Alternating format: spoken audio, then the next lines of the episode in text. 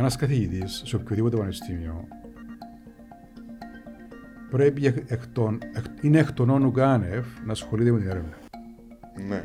Δηλαδή δεν σημαίνει ότι όποιος γίνει καθηγητής σε ένα πανεπιστήμιο σταματά την έρευνα και διδάσκει. Όχι.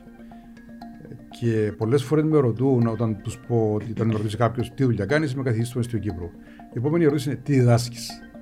Και εγώ απαντώ πάντα λέγοντας, ξέρετε, να σας πω τι διδάσκω, αλλά το πιο σημαντικό είναι το τι ερευνώ. Ναι. Και μετά απαντώ τι διδάσκω. Διδάσκω γενετική. Διδάσκω ιατρική και μοριακή γενετική. Δηλαδή διδάσκω ένα αντικείμενο που έχει να κάνει με το DNA. Τι δουλειά κάνει το DNA, πώς την κάνει.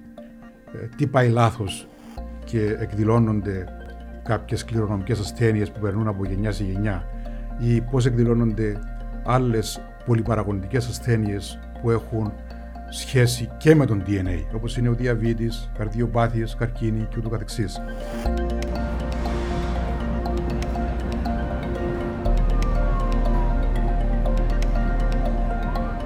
Σήμερα έχουμε καλεσμένο τον κύριο Κωνσταντίνο Δέλτα. Κύριε Κωνσταντίνο, ευχαριστούμε που μας αφιερώνετε τον χρόνο σας να κάνουμε λίγο deconstruct την πορεία σας και με τι ασχολείστε να βγάλουμε ένα πιο μυστικά έτσι για τους νέους μας να, ή πιο μεγάλους για να κάνουν να πιάσουν λίγο value από εσάς, τα μυστικά σας αν γίνεται. Έτσι, αν μπορούμε να αρκέψουμε έτσι, who is who, ναι. τι κάνετε. Καταρχάς ευχαριστώ και εγώ πολύ για την πρόσκληση. Mm-hmm. Ε, φαίνεται ότι κάνετε καλή δουλειά και έχετε καλόν, καλούς στόχους και σκοπούς και μου δίνει την ευκαιρία να πω μερικά πράγματα και ό,τι, ό,τι με ρωτήσετε να σας απαντήσω, εάν, εάν και εφόσον μπορώ. Ονομάζομαι, όπως είπατε, Κωνσταντίνος Δέλτας. Είμαι καθηγητής στην Ιατρική Σχολή του Πανεπιστημίου Κύπρου και ασχολούμαι πολύ με έρευνες. Βεβαίως διδάσκω στους φοιτητές της Ιατρικής Σχολής. Προηγουμένως δίδασκα στους ε, φοιτητές ε, του Τμήματος Βιολογικών Επιστημών. Και ε, ασχολούμαι με ζητήματα που αφορούν το DNA μας. Mm. Κληρονομικές ασθένειες ε, κλπ. Και ανάλογα με τις ερωτήσεις σας μπορώ να επεκταθώ και σε βάθος και σε εύρος. Μάλιστα. Ε, εγώ θέλω να πάω λίγο πίσω. Ε, θέλω να, να δω έτσι λίγο πώς ε, ας το πούμε που το ανούμε στην Κυπριακή το σκουλούτσι πώς άρκεψε τούτη διαδικασία για να φτάσεις μέχρι σήμερα εδώ που είσαι. Ε, ξέρω ότι γίνανε τις σπουδές στην Αμερική, αλλά πριν τις σπουδές, πώς προέκυψε ε, κάτι που ε, σκέφτεστε να κάνετε από πριν ναι. ή ήρθε έτσι; Από ό,τι μου είχατε και πριν να μπούμε στο στούδιο, σας ενδιαφέρει να πω λίγα πράγματα για την πορεία μου τέλος πάντων ναι. ως άτομος σε αυτή την Κυπριακή κοινωνία. Ναι. Κοιτάξτε, γεννήθηκα μεγάλωσα στο Στρόβολο, στην οδό Λαρίσης 19. Ήταν μια γειτονιά μεσαίας τάξης ανθρώπων, δεν θα έλεγα ούτε φτωχή, αλλά ούτε και ιδιαίτερα ευκατάστατη. Οι πατεράδες μας, οι γονεί μας ήταν, αν όχι μεροκαματιάριδες, υπάλληλοι, προσπαθούσαν να ζήσουν την οικογένειά τους, τίποτε παραπάνω. Ε, ε, οπότε και ανάλογα είναι και τα αριθμήματα που παίρνεις. Εφήδισα στο γυμνάσιο Στροβόλου. Ήταν το γυμνάσιο που ξεκίνησε το 1970 για πρώτη φορά και εγώ το 1970 μπήκα στο γυμνάσιο.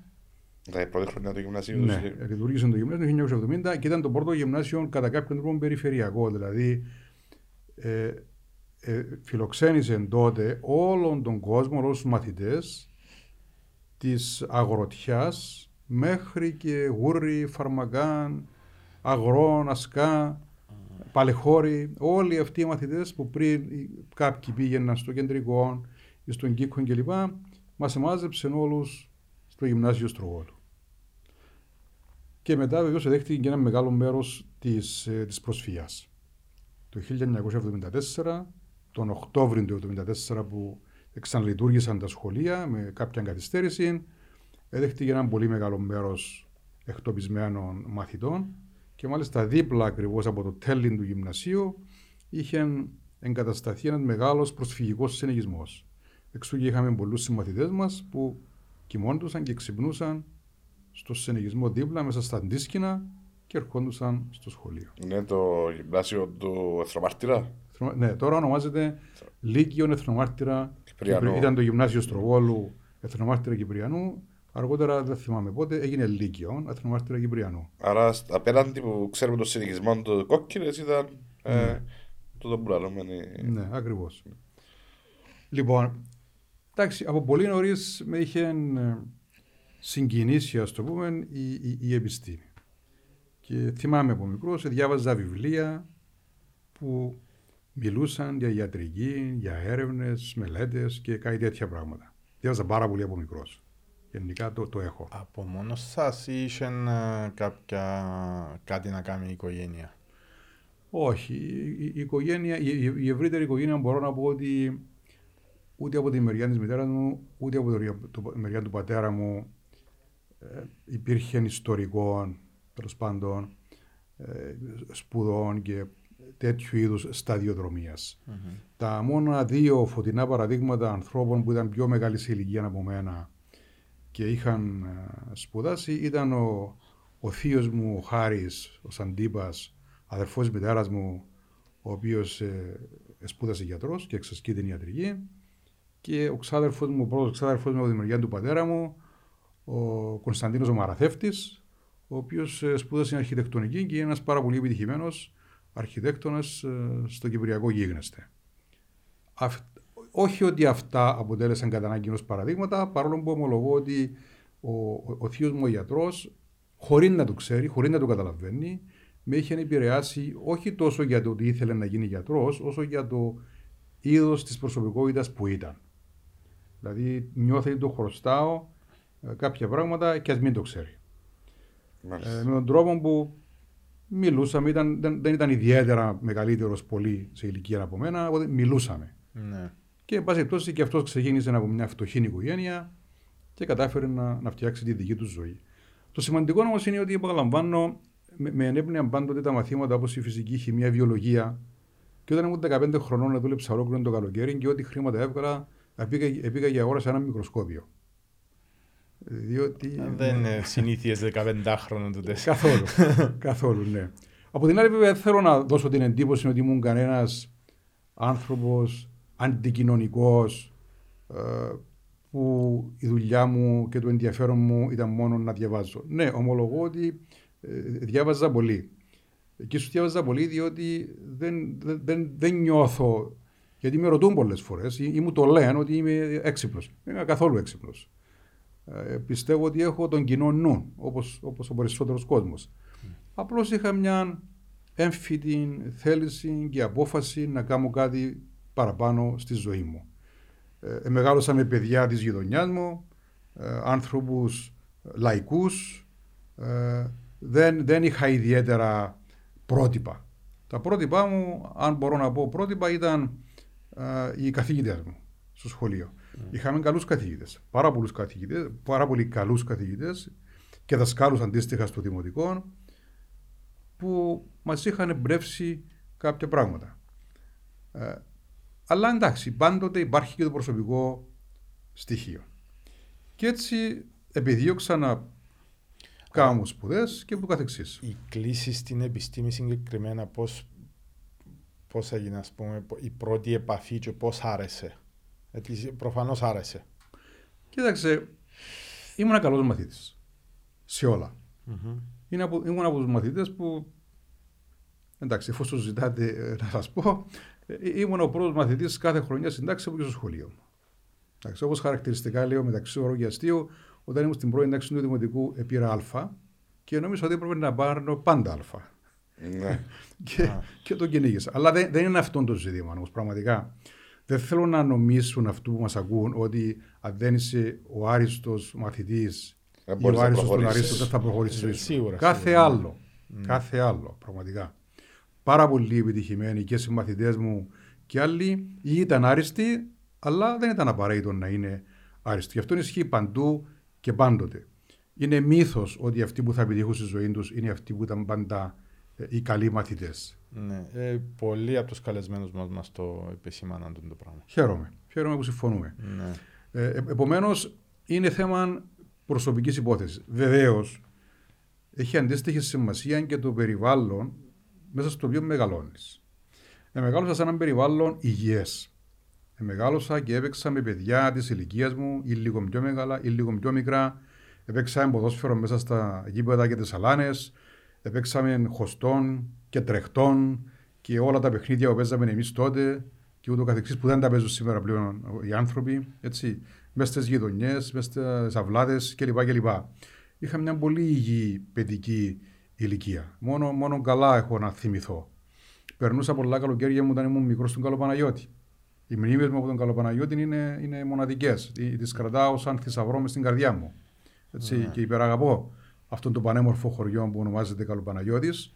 Είχα λοιπόν κα, καλά ερεθίσματα ε, στη, στη διάρκεια που, των χωρών παιδική και εφηβική ηλικία. Και ναι, όπως κάθε άνθρωπος, εγώ ανακάλυψα πολύ νωρίς ότι ήθελα να ασχοληθώ με την επιστήμη. Όταν ήμουν ακόμα 15 χρονών, ακόμα και πιο μικρός μπορώ να πω, ήξερα τι θέλω να επιδιώξω στη ζωή μου. Και έκανα το στρατό μου, όπως όλος ο κόσμος, και πήγα στην Αθήνα να σπουδάσω φαρμακευτική. Είναι μια επιστήμη η οποία, η οποία μου έδωσε πάρα πολύ καλά εφόδια σε όλες τις βασικές επιστήμες. Αλλά έκρινα ότι δεν ήταν αρκετό. Ε, δηλαδή πάντοτε το είχα στη, στο υπόψη ότι θα κάνω κάτι και πέρα από αυτό και στο πέρα από αυτό δεν ήθελα να κάνω καμία έκπτωση. Ήθελα να πάω για αυτό που ονομάζουμε διδακτορικό. Mm. Μιλούμε τώρα πριν 40 ε, χρόνια. Πριν ε. να πάτε στο διδακτορικό ναι. όμως, η απόφαση as such της φαρμακευτικής πώς έγινε; Θα σου πω. Ε, αρχικά όταν ήμουν στο γυμνάσιο με είχε εμπνεύσει η βιολογία και η μικροβιολογία. Και νόμιζα ότι για να γίνω μικροβιολόγος πρέπει να γίνω γιατρός. Και έτσι έδωσα προεισαγωγικές εξετάσεις, δεν πέρασα στην ιατρική, πέρασα στη φαρμακευτική. Πήγα στη φαρμακευτική. Και εκεί είναι που ανακάλυψα ότι θέλω να ασχοληθώ με την επιστήμη και την έρευνα. Δηλαδή, όχι ανακάλυψα, ε, ήξερα τι ήθελα να κάνω, αλλά είδα τον τρόπο με τον οποίο θα το κάνω. Α, άρα αν περνούσατε γιατρός, μπορεί να ήταν διαφορετική η πορεία. Ξέρεις, το σκέφτηκα πάρα πολλές φορές. Και γιατρός να γινόμουν, είμαι σίγουρος ότι περίπου την ίδια δουλειά θα έκανα όπως κάνω και τώρα. Θα ασχολούμαι με την εργαστηριακή ιατρική έρευνα, που είναι αυτό που κάνω και θα σας εξηγήσω λεπτομέρειες ε, ναι. στη συνέχεια. Mm-hmm. νιώθω ότι εκεί θα κατέληγα. Μπορεί να εξασκούσα ιατρική παράλληλα, δεν ξέρω, δεν θα το μάθω ποτέ.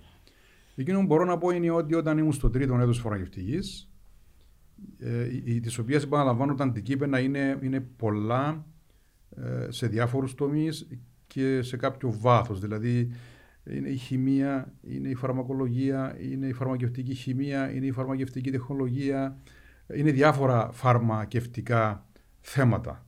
Έτσι, που έχουν σχέση βεβαίως και με την ευρύτερη βιοιατρική επιστήμη. Πολλές, πολλά διαφορετικά ε, ζητήματα επιστημών τα βάζουμε κάτω από μια μεγάλη νομπρέλα βιοιατρικέ επιστήμες. Είναι η βιοχημία, η φαρμακολογία, η γενετική, η ιατρική αυτή καθεαυτή, η τοξικολογία και πολλά άλλα. Ναι. Ε, τότε βεβαίως ήταν λιγότερο διακριτά τα όρια όλων αυτών των επιστημών. Εντάξει, μιλούμε πριν 40 χρόνια. Ναι, τώρα μπαίνω σε πολύ βάθος σε ένα. Ναι, η, η εξειδίκευση που υπάρχει σήμερα είναι, είναι πραγματικά φοβερή. Ναι. Όταν λοιπόν ήμουν στο τρίτο έτος της φωναγευτική, κάναμε για πρώτη φορά ένα μάθημα που ονομάζεται βιοχημία. Εγώ πρώτη φορά είχα, είχα αρχίσει να καταλαβαίνω τι είναι το αντικείμενο της βιοχημίας. Η βιοχημία είναι ένα αντικείμενο των βασικών βιοιατρικών επιστημών που σου επιτρέπει να κατανοήσεις πώς λειτουργεί το ανθρώπινο κύτταρο και ο ανθρώπινος οργανισμός. Είναι η χημεία της ζωής, όπως λέει και η λέξη, η βιοχημία. Είχαμε έναν πολύ εμπνευσμένο καθηγητή, τον Κωνσταντίνο Σέγκερ. Και όπως πολύ χαρακτηριστικά λέω πάντοτε που ερωτώμε περί αυτού, λέω ότι όταν ξεκινήσαμε τις πρώτες διαλέξεις τη βιοχημίας, ένιωσα μέσα στο μυαλό μου ένα κλικ. Αυτό θέλω να κάνω στη ζωή μου. Ε, τέλειωσα λοιπόν τη φαρμακευτική. Click and click. Ναι. Ήταν ένα πραγματικά πολύ δυνατό κλικ. Είπα ότι δεν θέλω να συνεχίσω μετά την φαρμακευτική, δεν θέλω να ανοίξω φαρμακείο, ας πούμε. Θέλω να κάνω κάτι άλλο. Έτσι, δεν είναι απαραίτητο στην επιστήμη να κάνεις αυτόν ακριβώς το οποίο σπούδασες στο πρώτο σου πτυχίο. Πάρα, πάρα πολλοί άνθρωποι εξειδικεύονται ή αλλάζουν πεδίο. Βέβαια αυτό δεν ήταν αλλαγή πεδίου εντελώς, αλλά σίγουρα δεν ήταν φαρμακευτική όπως την είχα σπουδάσει. Όμως η βάση. Και, εμείς. και όπως την ξέρω. Παραπάνω κόσμο νομίζεις ότι ο φαρμακοποιός ε, δίνει φάρμακα σε ένα φαρμακείο. Ναι. Ε, είναι πολύ περισσότερα πράγματα. Και μάλιστα την περασμένη εβδομάδα ήταν το Παγκύπριο Φαρμακευτικό Συνέδριο και κλήθηκα από τους οργανωτέ να πω μερικά πράγματα για το ποιες άλλες διεξόδους έχει, έχει ένας φαρμακοποιός πέρα από το να δουλέψει σε ένα φαρμακείο είτε στο δημόσιο είτε στον ιδιωτικό τομέα. Και εξήγησα εκεί σε νέους φοιτητές φαρμακοποιούς πολλές άλλες επιλογές που έχει κάποιος με ένα πτυχίο φαρμακευτικής. Το πτυχίο της φαρμακευτικής το χρησιμοποίησα ως ένα βήμα, ως ένα πολύ δυνατόν εφαλτήριο για να πάω παρακάτω. Και από το τρίτο έτος φωνογευτικής άρχισα να προετοιμάζω τον εαυτό μου για να κάνω έναν πτυχίο διδακτορικό, PhD, ε, μετά τη φωνογευτική. Και είχα αποφασίσει επίσης πολύ νωρίς ότι ήθελα να πάω στην Αμερική. Ούτε Αγγλία, ούτε Γερμανία, ούτε, ούτε στην Ελλάδα, ήθελα να πάω στην Αμερική. Υπήρχε κάποιος συγκεκριμένος λόγος που έγινε τούτη επιλογή; Δεν είμαι σίγουρος πηγαίνοντας πίσω τόσα χρόνια γιατί, αλλά για κάποιο λόγο είχα πολύ υψηλά στο μυαλό μου, όχι ότι υστερούν άλλες χώρες, κάθε άλλο. Αλλά ένιωσα ότι ήθελα να πάω εκεί που ίσως ήταν πιο δύσκολο να πάω οπουδήποτε άλλο. Έβαλα έτσι ένα πολύ ψηλό Ήταν μια πρόκληση, ναι. Okay. Ήταν μια πρόκληση. Και ίσω η δεύτερη παράλληλη πρόκληση ήταν ότι όπου και να πήγαινα έπρεπε να εξασφαλίσω κάποια υποτροφία. Ήταν αδύνατο να συνεχίσουν να με συντηρούν οι γονείς μου ε, πέρα από τη φοραγευτική. Και κάτι που παρέλειψα να αναφέρω, αλλά είναι εξαιρετικά σημαντικό, είναι ότι ήμουν ήδη παντρεμένος. Α, ναι. ναι. Όταν ήμουν στο δεύτερο έτος φοραγευτική, 22 ετών, επαντρεύτηκα. Και έτσι ήταν μια ακόμα παράμετρος που προσέθεται στην πολυπλοκότητα της απόφασης. Ναι, ναι, ναι, Ευτυχώς η γυναίκα μου με στήριξε. Ήρθε μαζί σας; Ήρθε μαζί μου, βεβαίως. Ε, όταν τελειώσαμε, πήγαμε μαζί στην Αμερική. Πήρα μια, όπως είπα, οικονομικά έπρεπε να πάρω κάποια υποτροφία. Χωρίς να μπαίνω σε λεπτομέρειες, έκανα πάρα πολλές αιτήσεις. Με δέχτηκαν τρία πανεπιστήμια στην Αμερική. Το ένα, μου έδινε, το ένα δεν μου έδινε υποτροφία τον πρώτο χρόνο. Το δεύτερο μου έδινε μερική υποτροφία. Και το τρίτο μου έδινε πλήρη υποτροφία για βιοχημία. Και η, η, η, η απόφαση ήταν πάρα πολύ εύκολη. Πήγα εκεί που μου έδωσαν πλήρη υποτροφία για βιοχημία σε ένα πανεπιστήμιο στο Richmond της Virginia που ονομαζόταν Medical College of Virginia. Ε, Virginia Commonwealth University. Ήταν, ένα, ήταν στην, στην ιατρική σχολή του, του πανεπιστήμιου αυτού. Mm. Και πήγα. Πήγαμε με τη γυναίκα μου, τη Βάσο και ξεκίνησα, ήταν, ήταν δύσκολο. Ήταν δύσκολο διότι και, και η γλώσσα. Δίνεις εξετάσεις βεβαίως για να σε δεχτούν και για τη γλώσσα, αλλά σίγουρα όταν βρεθείς ξαφνικά σε ένα αγγλόφωνο περιβάλλον χρειάζεται ιδιαίτερη ε, προσπάθεια για να, για να μπορέσεις να, να αντεπεξέλθεις. Η, η διαφορά της π.χ. Αθήνας με την Αμερική, αν βγάλουμε έξω τη γλώσσα, στο επίπεδο και στις απαιτήσεις, ε, υπάρχει; Ή υπήρχε τότε τουλάχιστον; Κοιτάξτε, σίγουρα υπάρχουν πολλές ομοιότητε, αλλά υπάρχουν και πάρα πολλές διαφορές. Εκτός από τη γλώσσα, πρώτα-πρώτα μια τεράστια δυσκολία είναι το ότι πλέον έμπαινα σε έναν άλλον περιβάλλον με άλλες απαιτήσεις. Δεν ήταν μόνο το να διαβάσω. Τον πρώτο, δεύτερο χρόνο διάβαζα επίσης πάρα πολύ, διότι έπρεπε να δώσω εξετάσεις για μαθήματα. Τα διδακτορικά προγράμματα σπουδών στην Αμερική προποθέτουν ότι παίρνεις ένα σωρό μαθήματα συν την εργαστηριακή ερευνητική εργασία στον πάγκο του εργαστηρίου. Ναι. Έτσι. Οπότε πρέπει να διαβάσω πάρα πολύ, διότι ήθελα να είμαι, ήθελα να είμαι καλός φοιτητής. Δεν ήθελα να παίρνω Εξάλλου είχα μια υποτροφία, άρα έπρεπε να δικαιολογώ και την υποτροφία. Είναι και η υποτροφία. Αν έρθει ο καθηγητή μου να μου πει: Αν ναι. σε πληρώνω, αλλά δεν πας καλά, ας πούμε. Ναι. Τα πήγαινα πάρα πολύ καλά φυσικά. Στον πρώτο, μετά από τον πρώτο χρόνο για προσωπικούς και οικογενειακούς λόγους έκανα αίτηση και μεταφέρθηκα σε άλλο πανεπιστήμιο και συνέχισα εκεί. Ε, με τον ίδιο τρόπο ήταν ακόμα καλύτερη υποτροφία στο δεύτερο πανεπιστήμιο, το οποίο ονομαζόταν Rutgers. Rutgers University είναι το πολιτιακό πανεπιστήμιο του New Jersey, της Νέας Ιερσέης και ήταν ένα πρόγραμμα συνδιοργάνωση του Rutgers του Πανεπιστημίου με, το, με, με έναν άλλον ιατρικό πανεπιστήμιο, το Robert Wood Johnson, έτσι ονομαζόταν. Ήταν ένα κοινό πρόγραμμα σπουδών.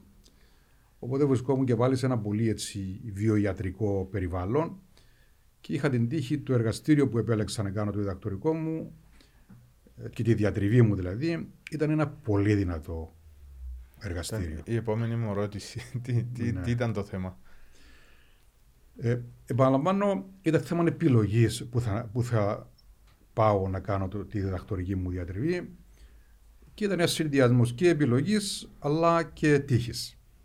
Με, με την έννοια ότι βρέθηκα ευτυχώς σε ένα πάρα πολύ δυνατό και ανταγωνιστικό περιβάλλον. Ήταν ένα πλούσιο εργαστήριο, μεγάλη ομάδα που έκανε πρωτοποριακές έρευνες σε ζητήματα του συνδετικού ιστού, δηλαδή ασθένειες που ήταν κληρονομικές και έχουν σχέση με το συνδετικό ιστό, δηλαδή με τα, με τα οστά μας, τα κόκκαλα μας. Και παρεμφερεί ζητήματα. Και ήταν ένα εργαστήριο που πραγματικά πρωτοπορούσε παγκόσμια. Επομένως υπήρχε και πάρα πολύ καλή χρηματοδότηση. Υπήρχε αυτό το αίσθημα του ότι είμαστε μέρος, είμαστε μέλος μιας ομάδας που ε, κάνει τομές στην επιστήμη και την έρευνα. Περιτριγυριζόμουν από ανθρώπους επιτυχημένους και φιλόδοξους. Εντάξει, είχα και εγώ βέβαια μια. Θα καταλάβετε ήδη ότι είχα μια φιλοδοξία μέσα μου.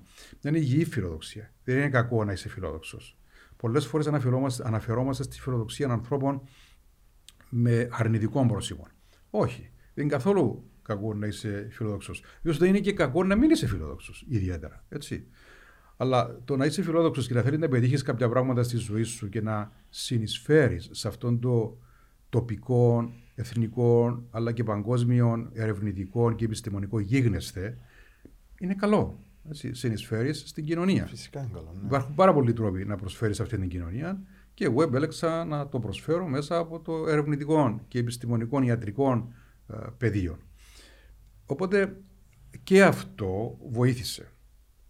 Έτσι, ήταν ανταγωνιστικό, χρειαζόταν πάρα πολύ δουλειά, σκληρή δουλειά, πολλά ξενύχτια. Παραλαμβάνω, η σύζυγος ήταν πολύ υποστηρικτική.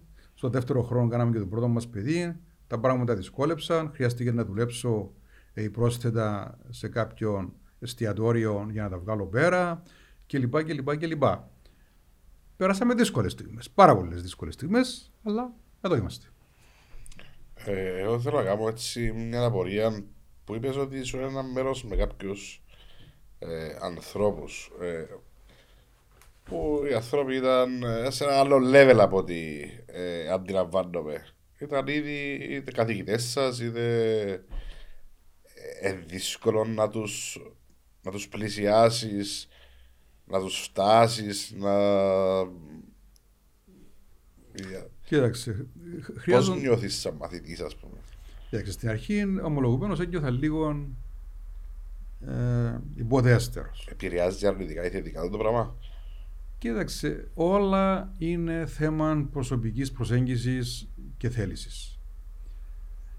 Βρέθηκα ξαφνικά σε ένα περιβάλλον πολύ προχωρημένο. Ε, στη φαρμακευτική ονοτανία μου δεν είχα εκτεθεί ιδιαίτερα σε ζητήματα έρευνας. Παρόλο που ήθελα να γίνω ερευνητής, ναι. το περιβάλλον δεν μου το επρόσφερε ή δεν με έπεισε. Δεν ξέρω πώς να το πω. Και βρέθηκα ξαφνικά σε ένα πολύ ανταγωνιστικό περιβάλλον, ερευνητικό περιβάλλον, με πολλές προκλήσεις και δυσκολίες. Και όταν κάνεις έρευνα, δεν δουλεύουν πάντα τα πράγματα όπως περιμένεις. Ναι. Δεν σημαίνει ότι κάθε πείραμα που θα, που θα κάνεις θα σου δώσει το αποτέλεσμα που θέλεις. Το σημαντικό είναι ότι είχα γύρω μου και καθηγητές και άλλους συμφοιτητές που έκαναν επίσης το διδακτορικό τους ή το μάστερ τους ή άλλους τεχνολόγους που ήξεραν καλύτερα από μένα και έπρεπε να μάθω. Και έμαθα. Δεν, δεν, υπήρχε, δεν μπαίνει ζήτημα, ε, δεν μπαίνει ζήτημα περηφάνειας. Ναι. πρέπει να μάθεις. Για να μάθεις πρέπει να ακούσεις. Να προσέχεις. Τι σου λέει ο άλλος, πώς το, πώς το κάνεις αυτό. Πες μου και εμένα, δείξε μου. Και πάρα πολύ σύντομα άρχισα να νιώθω δυνατός. Εκεί δηλαδή που ένιωθα έτσι λίγο υποδέστερος και αδύναμος ε, και δεν είχα έτσι την ανάλογη εμπιστοσύνη στον εαυτό μου, μετά από τον πρώτο χρόνο άρχισα να νιώθω δυνατός. Είχα την ευκαιρία να κάνω λοιπόν ένα πολύ καλό διδακτορικό, να δημοσιεύσω μερικές πολύ καλές εργασίες και σιγά σιγά ε, βρήκα το δρόμο μου. Δηλαδή ξεκίνησα από τη φαρμακευτική, συνέχισα στη βιοχημία και μέσα από τη βιοχημία ήταν το, το καλύτερο κανάλι τότε για να ασχοληθείς και να εκπαιδευτείς και να γίνεις ειδικός σε ζητήματα μοριακής βιολογίας και γενετικής. Έτσι, όλοι περίπου της γενιάς μου που γίναμε μοριακοί βιολόγοι και γενετιστές, ξεκινήσαμε μέσα από τη βιοχημία. Και αυτό συνέχισα να κάνω. Είχα την ευκαιρία να δουλέψω μετά και σε δύο άλλα μεγάλα εργαστήρια, μετά το διδακτορικό μου.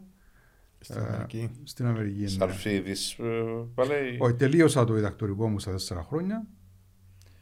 Δεν υπήρχε εύκολη λύση για να επιστρέψω στην Κύπρο. Δεν υπήρχε κάτι να με εργοδοτήσει τότε.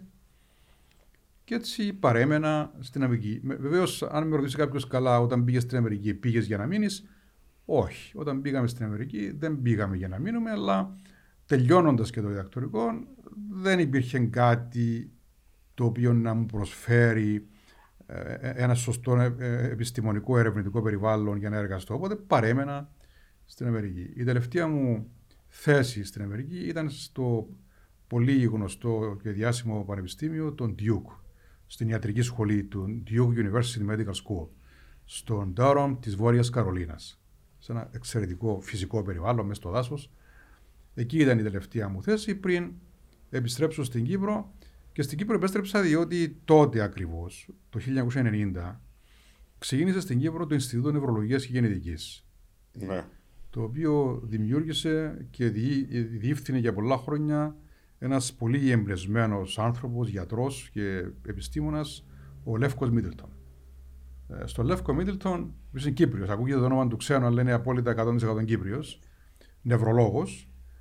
Ε, στον Λεύκο Μίτλτον πολλά χρωστούμε αρκετοί που ξεκινήσαμε στο Ινστιτούτο Νευρολογίας και Γενετικής τότε. Ε, και μέσα από το Ινστιτούτο Νευρολογίας και Γενετικής, ο κάθε ένας από εμάς ακολούθησε ένα πεδίο. Το ίδιο Σαν και εγώ. τι ε, ξεκίνησες στο Ινστιτούτο Νευρολογίας; Όταν ήρθα στην Κύπρο το 1991 ως γενετιστής, ίσως να ήμουν ο πρώτος μοριακός και ιατρικός γενετιστής στην Κύπρο με διδακτορικό. Ήταν, ένα, ήταν μια, ακόμα μια καινούρια πρόκληση.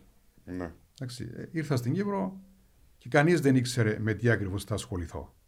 Το μόνο που ήξερα είναι ότι θα ασχοληθώ με να, να, να αντιμετωπίσουμε, να λύσουμε, να ερευνήσουμε κληρονομικά νοσήματα. Ε, ξεκίνησα με διάφορα. Στην αρχή συνεργάστηκα πιο στενά με τον κύριο Μίτλετον σε νευρολογικά νοσήματα, διότι ο ίδιος ήταν και είναι νευρολόγος. Τώρα είναι εδώ και πολλά χρόνια είναι καθηγητής στο Imperial College στη, στη, στο Λονδίνο. Ασχολήθηκα λοιπόν λίγο με την νευρολογία, λίγο με, με, με δύο-τρία άλλα νοσήματα, την κυστική νόση και μερικά άλλα άγνωστα, άγνωστες λέξεις, άγνωστα ονόματα για τον περισσότερο κόσμο.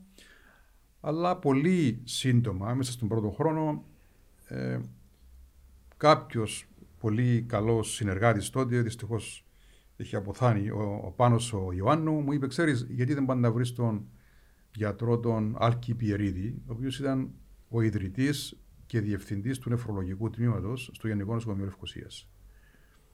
Πήγα λοιπόν, ήταν νιόβρι, θυμάμαι, του 1991, δηλαδή μόλι μερικούς μήνες μετά που επέστρεψα στην Κύπρο. Πήγα και τον βρήκα στο Γενικό Νοσοκομείο Λευκοσίας, εκεί στο τμήμα της αμοκάθαρσης. Νεφρολογικού. Νεφρολογικού. Okay. Ναι. νεφρολογικού τμήματος. Mm. Αυτός ξεκίνησε την νεφρολογία στην Κύπρο και του εξήγησα ποιος είμαι. Και όπως πολύ χαρακτηριστικά γράφω και στο βιβλίο μου, ένα βιβλίο γενετικής που έχω εκδώσει πριν, που εξέδωσα πριν μερικά χρόνια, όταν του εξήγησα ποιος είμαι και τι μπορώ να κάνω, σηκώθηκε έτσι πάνω από το γραφείο του και αριστερά ήταν ένα τραπέζι και είχε ένα ρολό, είχε πολλά πράγματα και είχε και ένα ρολό χαρτί. Το άνοιξε αυτό το ρολό χαρτί και ήταν ένα γενεαλογικό δέντρο, ένα οικογενειακό δέντρο. Που είχε πάνω άντρες, γυναίκες, παιδιά και αρρώστους με μια νόσο ασθένεια που ονομάζεται πολυκιστική νόσος των νεφρών. Η πολυκιστική νόσος των νεφρών είναι μια πολύ συχνή σχετικά κληρονομική ασθένεια των νεφρών που περίπου οι μισοί ασθενείς καταλήγουν στην αιμοκάθαρση και ανάγκη ε, για μεταμόσχευση. Στην γενικά. Είναι πάρα πολύ συχνή παγκόσμια. παγκόσμια. Δεν, δεν μπορώ να πω αν είναι περισσότερο ή λιγότερο συχνή στην Κύπρο, αλλά σίγουρα είναι, πιστεύω, τουλάχιστον το ίδιο, το ίδιο συχνή. Έχουμε εντοπίσει δεκάδες οικογένειες. Αυτό το γενεαλογικό δέντρο λοιπόν αποδείχτηκε να είναι η πρώτη οικογένεια που αρχίσαμε να μελετούμε και στη συνέχεια μελετήσαμε πάρα πολλές άλλες. Και όχι μόνο ασθένειες με πολυκιστικού νεφρούς, αλλά και με πολλές άλλες κληρονομικές νεφροπάθειες. Και με τη βοήθεια του γιατρού κυρίου Πιερίδη και άλλων γιατρών είχαμε την ευκαιρία να, να πρωτοτυπήσουμε, πραγματικά να πρωτοτυπήσουμε. Συνεργαστήκαμε και με ξένες ομάδες πιο δυνατές από εμάς και στην Ευρώπη και στις Ηνωμένες Πολιτείες. Είχα την ευκαιρία να επισκεφθώ αρκετά εργαστήρια και στην Ευρώπη και στην Αμερική και έχτισα σιγά σιγά μια ομάδα ανθρώπων ερευνητών για να μελετούμε αυτές τις ασθένειες. Και σιγά σιγά με τα χρόνια μπορώ να πω ότι κερδίσαμε μια πολύ καλή θέση στην παγκόσμια νεφρολογία. Δηλαδή για κάποια νοσήματα μπορώ να πω ότι μας γνωρίζουν σε όλο τον κόσμο. Ε, όλος ο κόσμος ε, γνωρίζουν ότι υπάρχει μια ομάδα που κάνει αυτή τη δουλειά ε, στην Κύπρο. Ξεκινήσετε στην ουσία πρώτοι στον κόσμο τη συγκεκριμένη ερευνά; Όχι, δεν ήμασταν οι πρώτοι, αλλά ε, ειδικά με, για αυτήν τη συγκεκριμένη κληρονομική ασθένεια που ονομάζεται πολυκιστική νόσος των νεφρών και είναι μια ασθένεια όπου το, ο, ο ασθενής σιγά σιγά με τα χρόνια στους νεφρούς του δημιουργούνται κίστες, κίστες γεμάτες υγρό. Και σιγά σιγά καταστρέφουν την νεφρική λειτουργία και σε κάποια ηλικία που κυμαίνεται από το 40 μέχρι και τα 70 με μέσο όρο τα 55 περίπου, το άτομο καταλήγει στην αιμοκατάρση ή χρειάζεται μεταμόσχευση νεφρού. Δεν ήμασταν οι πρώτοι που ασχοληθήκαμε με αυτό, όχι, αλλά μπήκαμε πολύ νωρίς στο παιχνίδι mm. και καλλιεργώντας τις σωστές συνεργασίες και ειδικά αν μπορώ να σταθώ σε δύο εργαστήρια. Το ένα ήταν στο, στην ιατρική σχολή του Λέιτεν στην Ολλανδία, μια πολύ δυνατή ομάδα, και μια δεύτερη ομάδα που ήταν τότε ε, ο, στο, στο Albert Einstein College of Medicine στη Νέα Υόρκη. Ε, με αυτά τα δύο κέντρα είχαμε την ευκαιρία να συνεργαστούμε και να συνεισφέρουμε πάρα πολύ σημαντικά στο να ανακαλυφθεί το γονίδιο που φταίει για μια από τις μορφές αυτής της ασθένειας. Υπάρχουν διάφορες μορφές. Για μια από αυτές τις μορφές είχαμε ιδιαίτερα σημαντική συνεισφορά. Μάλιστα, μπορώ να πω ότι όταν κάποια στιγμή το 1996, μου φαίνεται, δημοσιεύθηκε μια πολύ δυνατή εργασία σε ένα από τα καλύτερα επιστημονικά περιοδικά παγκόσμια που ονομάζεται Science, δημοσιεύσαμε τρεις οικογένειες. Οι δύο οικογένειες ήταν δικές μας Κυπριακές. Επομένως, ήδη με αυτό μας έμαθε όλος ο κόσμος. Και στη συνέχεια, επαναλαμβάνω, είχαμε την ευκαιρία να κάνουμε πολλά πράγματα με πάρα πολλούς συνεργάτες και γιατρούς και εργαστηριακούς, βιολόγους, γενετιστές του εργαστήριου μου κλπ. κλπ. Μάλιστα. Ε, μετά από το ο Ινστιτούτο νομίζω ξεκινά η πορεία σαν καθηγητής. Ναι. Το, το Ινστιτούτο Νευρολογίας και Γενετικής ξεκίνησε βασικά την ίδια χρονιά που ξεκίνησε και το Πανεπιστήμιο Κύπρου. Α θυμηθούμε όλοι, το Πανεπιστήμιο Κύπρου δέχτηκε τους πρώτους φοιτητές του το 1991. Ναι. Ήταν μια καλή συγκυρία. Ε, Βεβαίως δεν μπορούσα εγώ να εργοδοτηθώ στο Πανεπιστήμιο Κύπρου ακόμα, διότι δεν υπήρχε καν τμήμα βιολογικών επιστημών, δεν υπήρχε καν ιατρική. Το 2002 όμως, δηλαδή 11 χρόνια μετά, ήμουν ο πρώτος καθηγητής που εξελέγει, πρωτοβάθμιος καθηγητής που εξελέγει για να ξεκινήσουμε το τμήμα βιολογικών επιστημών. Βασικά ε, ε, εκλεγήκαμε τότε δύο άτομα. Ο άλλος ήταν ο συνάδελφος καθηγητής Ανδρέας Κωνσταντίνου, ο οποίος ο Ανδρέας βρισκόταν στο, στο Σικάγο και επαναπατρίστηκε. Ε, ο Ανδρέας πήγε εκεί, έκανε το διδακτορικό του και ήταν καθηγητής σε ένα πανεπιστήμιο εκεί. Και με το που εξελέγει στην Κύπρο, επαναπατρίστηκε στην Κύπρο και ξεκινήσαμε μαζί το τμήμα βιολογικών επιστημών. Μαζί μας ξεκίνησε και μια επίκουρη καθηγήτρια τότε, η κυρία Νουέβη Σανταμά, η οποία ήταν σε άλλο τμήμα, αλλά ως ερευνήτρια στις βιολογικές επιστήμες, ήρθε και ξεκινήσαμε μαζί το τμήμα βιολογικών επιστημών. Και το 2020, ας πούμε ότι πήρα μια εσωτερική μεταγραφή και πήγα στην ιατρική σχολή του Πανεπιστημίου Κύπρου, όπου βρίσκομαι μέχρι σήμερα. Ναι. Ε, σαν καθηγητής ε, ε, είναι κάτι που ήταν στους στόχους να γίνει ή θα προτιμούσες να είσαι σε εργαστήρια, σε... Ναι. Αυτή η ερώτηση μου δίνει ευκαιρία να πω, αγαπητέ Μιχάλη, ότι ένας καθηγητής σε οποιοδήποτε πανεπιστήμιο πρέπει εκ των, εκ, είναι εκ των όνου κάνευ να ασχολείται με την έρευνα. Ναι. Δηλαδή δεν σημαίνει ότι όποιος γίνει καθηγητής σε ένα πανεπιστήμιο σταματά την έρευνα και διδάσκει. Όχι. Και πολλές φορές με ρωτούν όταν τους πω ότι όταν με ρωτήσει κάποιος τι δουλειά κάνεις, είμαι καθηγητής του Μεστίου Κύπρου. Η επόμενη ερώτηση είναι τι διδάσκει. Και εγώ απαντώ πάντα λέγοντας, ξέρετε, να σας πω τι διδάσκω, αλλά το πιο σημαντικό είναι το τι ερευνώ. Ναι. Και μετά απαντώ τι διδάσκω. Διδάσκω γενετική. Διδάσκω ιατρική και μοριακή γενετική.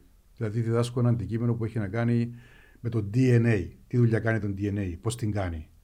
Ε, τι πάει λάθος και εκδηλώνονται κάποιες κληρονομικές ασθένειες που περνούν από γενιά σε γενιά ή πώς εκδηλώνονται άλλες πολυπαραγωγικέ ασθένειες που έχουν σχέση και με τον DNA, όπως είναι ο διαβήτης, καρδιοπάθειες, καρκίνη και ούτω καθεξής. Ε, Επομένως, μου άρεσε αυτό το αντικείμενο. Τώρα, ε, με ρώτησες. Τι θα προτιμούσες; Τι θα προτιμούσα. Θεωρούσα από πολύ νωρίς ότι όταν μου δοθεί η ευκαιρία θα ήθελα να μεταβώ σε ένα πανεπιστημιακό περιβάλλον. Διότι εκεί σου δίνεται πιο θεσμικά η ευκαιρία να διδάξεις κιόλας, να έχεις φοιτητές οι οποίοι θα κάνουν μαζί μου ή με τον οποιοδήποτε. Τις έρευνες. ναι, ε, ακριβώς. Δηλαδή, σε ένα πανεπιστημιακό εργαστήριο πρέπει να εργαστούν διάφοροι, μεταξύ των οποίων και φοιτητές, οι οποίοι θα κάνουν μια διατριβή μάστερ ή μια διατριβή διδακτορική ή εργάζονται στο εργαστήριο μου άνθρωποι οι οποίοι πήραν το bachelor και επέλεξαν, δεν επέλεξαν να κάνουν κάτι παρακάτω, έμειναν με τον bachelor και εργάζονται ως τεχνολόγοι σε ένα επιστημονικό ερευνητικό περιβάλλον. Πολλά μέλη της ομάδας μου πλέον είναι μετα-διδάκτορες, δηλαδή έχουν ήδη πάρει το διδακτορικό τους και εργάζονται πάνω σε συγκεκριμένα ερευνητικά ερωτήματα, projects, ερευνητικά έργα και ούτω καθεξής. Δηλαδή ήταν ένα περιβάλλον που με ενέπνε. Και όταν μου δόθηκε η ευκαιρία να κάνω αίτηση στο Πανεπιστήμιο Κύπρου ε, με την ευκαιρία που θα δημιουργεί το, το Τμήμα Βιολογικών Επιστήμων, έκανα αίτηση. Επομένως, ναι, το επεζήτησα, το επεδίωξα όταν ήρθε η σωστή στιγμή και το πέτυχα. Μάλιστα. Το επίπεδο που βρισκόμαστε σαν Κύπρος ε, ψηλό, χαμηλό, είναι ικανοποιητικό. Ναι. Κοιτάξτε, ως χώρα σε εθνικό επίπεδο ή κρατικό επίπεδο, αν θέλετε, έχουμε κάνει πάρα πολλά πράγματα από το 1990 και εντεύθε. Δηλαδή πέρασαν 30-32 χρόνια έχοντας ξεκινήσει από το μηδέν στην ουσία. Πραγματικά. Το 1990-1991 υπήρχε έναν τίποτε. Μάλιστα. Έκτοτε έχουν γίνει πάρα πολλά πράγματα. Ακόμα και εγώ που τα έζησα από την αρχή, παραδέχομαι ότι και διαπιστώνω ότι η πρόοδος που έχει γίνει είναι, είναι παρημιώδης. Ε, εξακολουθούμε να έχουμε πολλές αδυναμίες και θα αναφερθώ σε μερικές. Εξακολουθούμε να μην έχουμε ακόμα αρκετές ερευνητικές μονάδες. Εξακολουθούμε να μην έχουμε. Ε, τι, τι είναι Κοιτάξτε, στην Κύπρο υπάρχουν καμιά δεκαριά πανεπιστήμια. Ναι. Τρία κρατικά και τα υπόλοιπα είναι ιδιωτικά. Το πιο ισχυρό πανεπιστήμιο στην έρευνα είναι το Πανεπιστήμιο Κύπρου, στο οποίο βρίσκομαι εγώ. Πολύ δυνατόν επίσης, πολύ κοντά είναι Τώρα βάζω κάποια κριτήρια, έτσι. Και ναι, λέω, εντάξει, τα κριτήρια είναι παραδείγματος χάρη πόσα χρήματα έρχονται για υλοποίηση ερευνητικών έργων ή πόσες επιστημονικές δημοσιεύσεις βγαίνουν και ούτω καθεξής. Ε, με κάποια άλλα κριτήρια μπορεί το ΤΕΤΠΑΚ, το Τεχνολογικό Πανεπιστήμιο Κύπρου, να θεωρεί ότι είναι καλύτερο. Έχει σημασία. Τα δύο πανεπιστήμια τα κρατικά, το Πανεπιστήμιο Κύπρου και το Τεχνολογικό Πανεπιστήμιο στη Λεμεσό, είναι πολύ ισχυρά στην έρευνα. Το ανοιχτό πανεπιστήμιο είναι ανοιχτό πανεπιστήμιο. Δεν, δεν είναι ιδιαίτερα δυνατό στις, στην έρευνα και ειδικά στις βιοιατρικές ή θετικές επιστήμες. Και μετά έχουμε τα ιδιωτικά πανεπιστήμια. Τα ιδιωτικά πανεπιστήμια βεβαίως κάνουν ό,τι μπορούν, κάνουν πολύ έτσι φιλότιμες προσπάθειες, αλλά εξακολουθούν να μένουν πολύ πίσω. Πάλι με κριτήριο το πόσα ερευνητικά έργα υλοποιούν και πόσα χρήματα ε, ε, φέρνουν μέσα ε, για να υλοποιούνται ακριβά ερευνητικά έργα. Γίνονται πάρα πολλές καλές προσπάθειες και το, το, το, το, λέω αυτό γιατί ε, δεν είναι και εύκολο, δεν είναι εύκολο για διάφορους λόγους, αλλά γίνονται πολύ σοβαρές ε, φιλότιμες ε, προσπάθειες και φαίνεται η βελτίωση χρόνο με το χρόνο. Γενικά όμως, εκτός από αυτά, υπάρχει το Ινστιτούτο Νευρολογίας και Ειδικής, υπάρχει το Ινστιτούτο Κύπρου, δεν μπορώ να σκεφτώ άλλα πολύ ισχυρά ερευνητικά εργαστήρια στην Κύπρο. Αυτό σημαίνει ότι οι δουλειές που βγαίνουν είναι λιγότερες. Τα διπλώματα ευρεσιτεχνία που βγαίνουν είναι λιγότερα ή πολύ λιγότερα. και βεβαίως πάρα πολλοί νέοι άνθρωποι δεν βρίσκουν εύκολα δουλειά. Αλλά μένουν στο εξωτερικό. Ή μένουν στο εξωτερικό ή που απασχολούνται ε, ή φεύγουν εντελώς από την έρευνα και διδάσκουν μόνο. Έτσι, που και πάλι δεν υποτιμώ το να διδάσκει κάποιος, αλλά ένας που κάνει διδακτορικό τις περισσότερες φορές ενδιαφέρεται να συνεχίσει να κάνει έρευνα σε ένα εργαστήριο και να ακολουθήσει μια πορεία ε, προόδου. Έτσι, κάποια στιγμή να έχει το δικό του εργαστήριο, τη δικιά του ομάδα και ούτω καθεξής. Στο Πανεπιστήμιο Κύπρου υπάρχουν πιο πολλές και μεγάλες, δυνατές ερευνητικές ομάδες και μπορώ να πω ότι υπάρχουν, όχι μπορώ να πω, είμαι σίγουρος και το λέω με τα λόγω γνώσεως, ότι πολλές ερευνητικές ομάδες στο Πανεπιστήμιο Κύπρου και στο ΤΕΠΑΚ είναι, δεν έχουν να ζηλέψουν τίποτε από ανάλογες ομάδες σε άλλες χώρες της Ευρώπης ή της Αμερικής. Και το εννοώ απόλυτα. Mm-hmm. Προ, δηλαδή υπάρχουν ομάδες που πρωτοτυπούν κλπ. Τώρα, υπάρχουν και μερικές να μην, να μην παρεξηγηθώ ότι μιλώ για τον εαυτό μου, αλλά υπάρχουν κάποιες ιδιαίτερες επιτυχίες που δίνουν την ευκαιρία σε έναν ε, πανεπιστημιακό καθηγητή ή ερευνητή να κάνει το κάτι παραπάνω. Και θα εξηγήσω τι εννοώ. Ο καθένας στον τομέα του προσπαθεί να κάνει το καλύτερο. Εντάξει. Ναι. Όταν βρίσκεσαι σε έναν τομέα βιοιατρικών επιστημών όπως είμαι εγώ, ένα μεγάλο ζήτημα κάθε μέρα που, που σε απασχολεί είναι το πώς θα φέρεις χρήματα για να κάνεις την έρευνα σου. Χορηγίε στην ουσία. Χορηγίε. Χωρίς χρήματα δεν γίνεται καμία έρευνα. Αλλά υπάρχουν έρευνες φτηνές και ακριβές.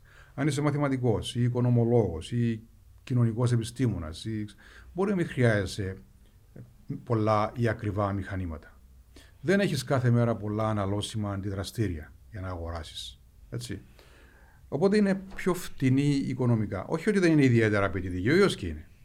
Αλλά το ζήτημα των, των κονδυλίων για κάποιον που βρίσκεται στη δικιά μου θέση και πολλών άλλων βεβαίως, απαιτεί να προσπαθήσει συνέχεια να βρεις χρήματα. Δεν είναι εύκολο. Είναι εξαιρετικά δύσκολο και δεν το πετυχαίνεις πάντα. Από πού έρχονται συνήθως; Υπάρχουν δύο κύριες πηγές. Η μια πρώτη πηγή από εθνικά κονδύλια, μέσα από το Ίδρυμα Έρευνας και Καινοτομίας, το οποίο προκυρήσει κάθε χρόνο διάφορα έργα όπου για να πάρεις χρήματα πρέπει να κάνεις αίτηση και είναι πολύ ανταγωνιστικό. Η διαδικασία. Προκυρήσονται τα έργα, υπάρχει μια, ένα ειδικό πρόπλασμα, template, online πλέον, ε, που μπορεί να κάνεις την αίτηση σου. Δηλαδή να εξηγήσεις τι θέλεις να κάνεις. Είμαι ο τάδε, έχω την τάδε ομάδα και προτείνω να ερευνήσω και να λύσω το τάδε πρόβλημα. Άρα ε, προτείνεις εσύ τι ε, θέλεις να ερευνήσεις, σου να συγκεκριμένα; Υπάρχουν θεματικές ομάδες. Θεμα, θεμα, θε, θεματικές ενότητες. Υπάρχουν ζητήματα που αφορούν την υγεία, υπάρχουν ζητήματα που αφορούν κοινωνικές επιστήμες, φυσικές επιστήμες και ούτω καθεξής. Και ανάλογα το που, που, που, που ταιριάζει να κάνεις την αίτησή σου.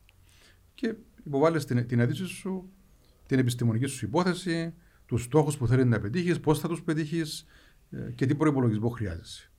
Και ανάλογα με την περίπτωση υπάρχουν προπολογισμοί που κυμαίνονται ας πούμε από 100-150 ευρώ μέχρι μισό εκατομμύριο ή και ένα εκατομμύριο ανάλογα. Αυτή είναι μια πρώτη πηγή η οποία δυστυχώς υστερεί.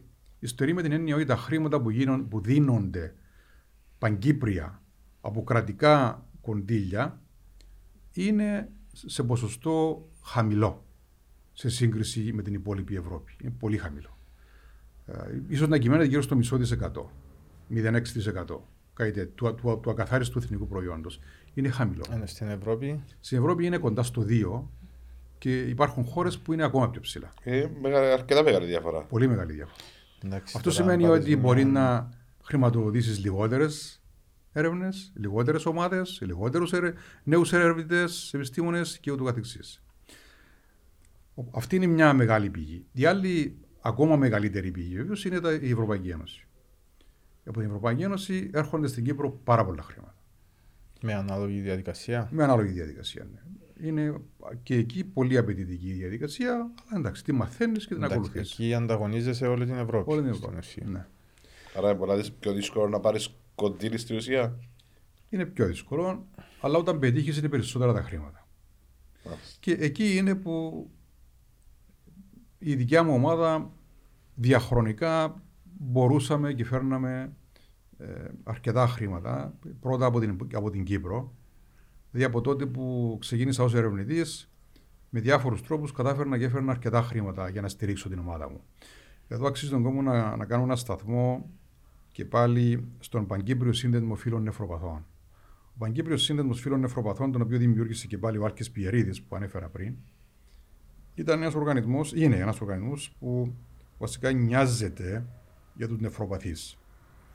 Και σε παλιότερα χρόνια είχε αρκετές χορηγίες και δωρεές από τον κόσμο για να στηρίζει κυρίως τους νεφροπαθείς, να, να υποστηρίζει νοσηλευτές και γιατρούς για να πηγαίνουν σε κάποια συνέδρια, σε κάποια εκπαιδευτικά προγράμματα. Ναι. Έτσι, δηλαδή προσέφερε γενικά στο ζήτημα νεφροπάθειες.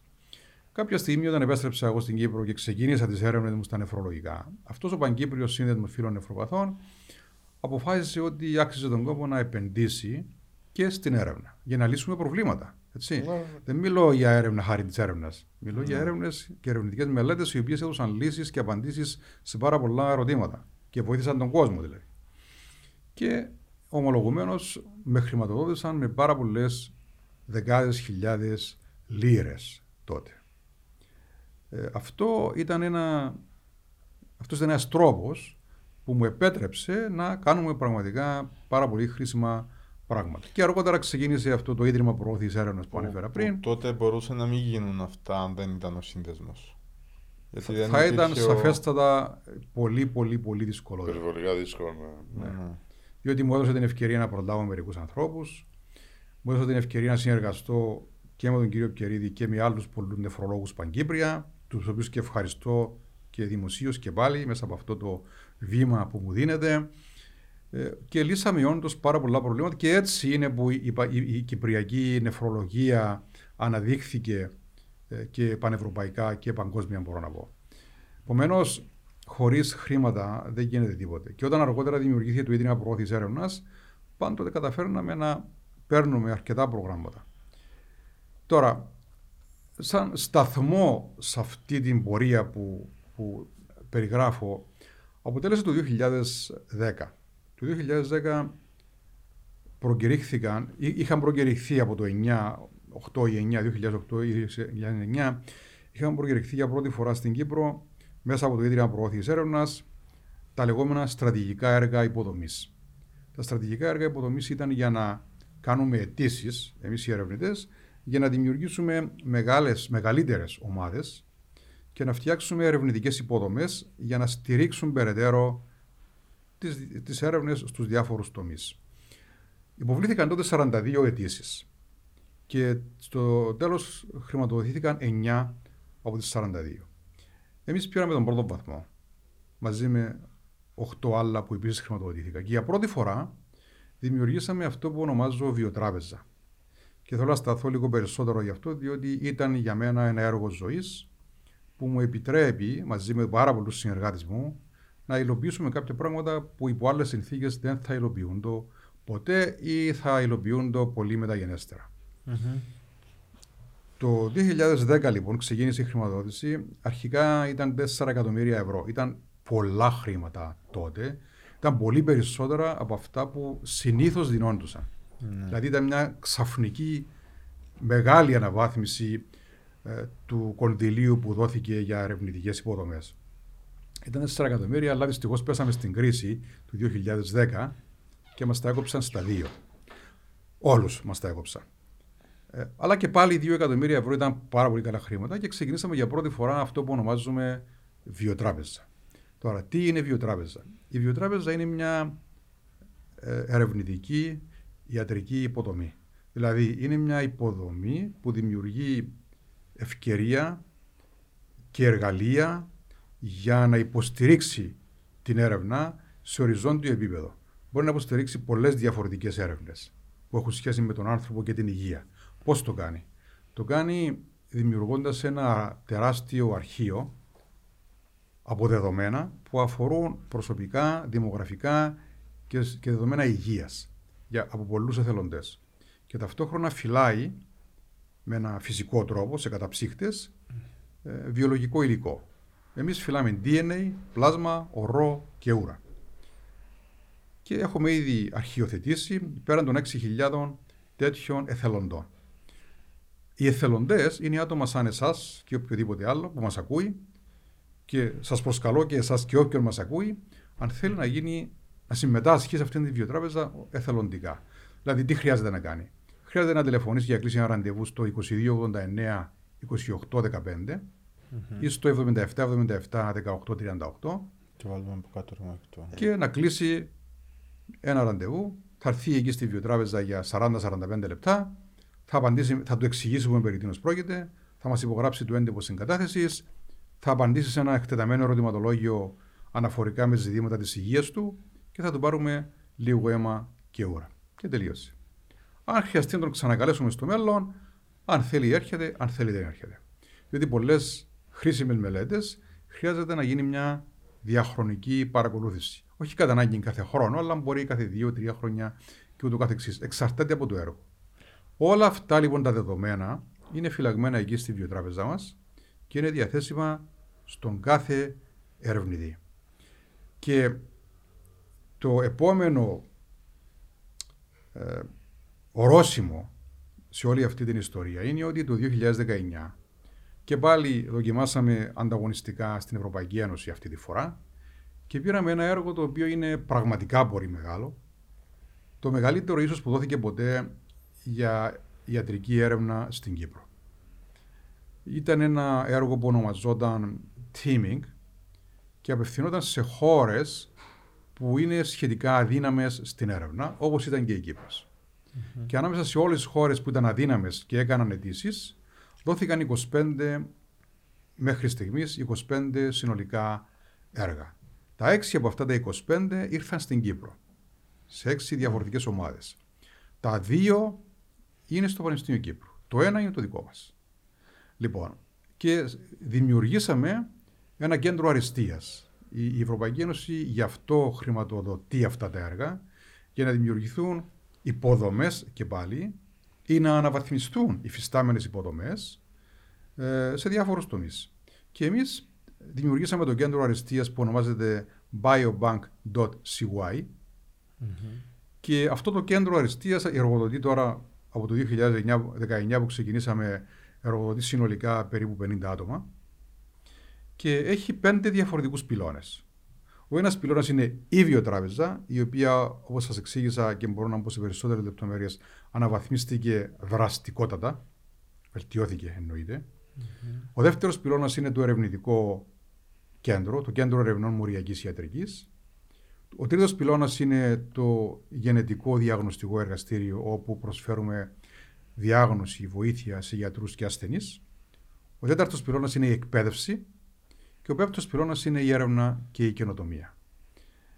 Μέσα από αυτό το κέντρο λοιπόν δημιουργήσαμε τις σωστές προϋποθέσεις για να κάνουμε πλέον όχι μόνο αυτό που μπορούμε, αλλά αυτό που θέλουμε.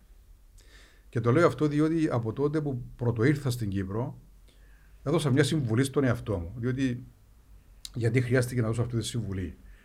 Έφυγα από την Αμερική όπου είχα την ευκαιρία να εργαστώ στα πιο καλά και πιο ακριβά εργαστήρια. Δεν μου έλειψε τίποτα εκεί. Ναι. Χαρακτηριστικά μας έλεγαν είμαστε. Ε, ε, είχαμε όλα τα, τα καλά της κοιλιά μας ναι. στα, στα εργαστήρια που ήμουν. Ε, ήμασταν spoiled χαρακτηριστικά, διότι έτυχε να είμαστε σε πλούσια εργαστήρια. Και ήρθα στην Κύπρο που ε, ξεκινήσαμε πάνω πολύ φτωχά σιγά σιγά.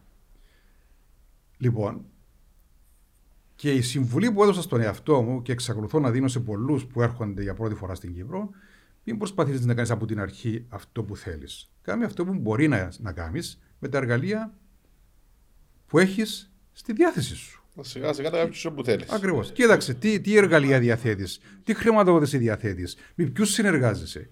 Βάλε στόχους που να είναι εφικτοί για να μην απογοητευτεί πρόωρα και να εγκαταλείψεις την έρευνα. Και σιγά σιγά φτάσαμε στο σημείο να μπορούμε να λέμε ότι okay, θέλουμε να κάνουμε αυτό και θα το κάνουμε αυτό. Δεν υπονοώ ότι δεν υπάρχουν δυσκολίες και προκλήσεις. Είναι απίστευτο το πόσες προκλήσεις και δυσκολίες αντιμετωπίζουμε για πολλούς και διάφορους λόγους. Είτε διότι κάποιοι δεν πιστεύουν σε εμάς, είτε διότι κάποιοι δεν θέλουν να μας δουν να προοδεύουμε, είτε διότι κάποιοι δεν κατανοούν τι πάμε να κάνουμε, είτε γιατί απλά δεν θέλουν και ούτω καθεξής. Εμπόδια. Εμπόδια. Πάρα πολλά. Αλλά βρισκόμαστε σε ένα σημείο που νιώθω πολύ ευχαριστημένος και περήφανος να πω ότι μαζί με ε, τους συνεργάτες μου και έχω, ό, όλοι εννοείται οι συνεργάτες μου είναι πολύ νεότεροι από μένα. Κάποιοι είναι νεότεροι και κάποιοι πολύ νεότεροι από μένα. Θα μπορούσαν να είναι παιδιά μου. Ευχαριστώ αυτό. Ναι, θα μπορούσαν να είναι παιδιά μου. Είναι πρώην φοιτητές μου και ούτω καθεξής. Που είναι άνθρωποι οι οποίοι όμως σπούδασαν, εκπαιδεύτηκαν σωστά, σε ένα περιβάλλον που τους προσφέρω, απέκτησαν δεξιότητες πολύ καλύτερες από τις δικές μου και προωθούμε την πρόοδο σε αυτό το κέντρο. Η στόχη μας βεβαίως είναι πάντοτε μέσα στο πλαίσιο της καλύτερης υγείας του ανθρώπου. Γι' αυτό και το, το λογότυπό μας και, και το, το, το σύνθημά μας είναι επενδύουμε στη βιοτράπεζα, επενδύουμε σε μια πιο υγιή Κύπρο. Διότι μόνο μέσα από την έρευνα μπορεί να κάνεις τον κόσμο καλύτερο και σε ζητήματα υγείας και όχι μόνο. Ω χαρακτηριστικά έργα από την πρώτη μέρα που ήρθα στην Κύπρο ως νεαρός, ενθουσιώδης ερευνητής, όπου μου δίνονταν ευκαιρία, έδειχνα έτσι τρεις διαφάνειες, τη μια μετά την άλλη, και τότε είχαμε τα, τα διαφανοσκόπια, αν τα θυμάστε. Μπορεί να μην τα ζήσατε εσείς. Δεν είχαμε αυτά τα PowerPoints. Ναι, που βάζεις Βάλε στην κόλλα διάφορη που πάνω. Ή, ή, ή, αυτό ή το άλλο που ήταν με, με, με τα, τα slides. Ένα, ένα τα, τα, τα τετραγωνάκια. Α, OK, okay, ναι, κατάλαβα. Ναι. Οπότε έδειχνε τρία διαφορετικά τέτοια. Στο πρώτο έλεγε πρόοδος στην επιστήμη και την, και την υγεία μπορεί να επιτευχθεί με τρεις τρόπους. Και έδειχνε πρώτα το Α με την έρευνα. Άλλαζα διαφάνεια και, και μετά βάζα Β. Με περισσότερη έρευνα. Και μετά βάζα ένα τρίτο και έλεγα Μόνο με την έρευνα. Δηλαδή, ήθελα να τονίσω ότι δεν υπάρχει άλλος τρόπος.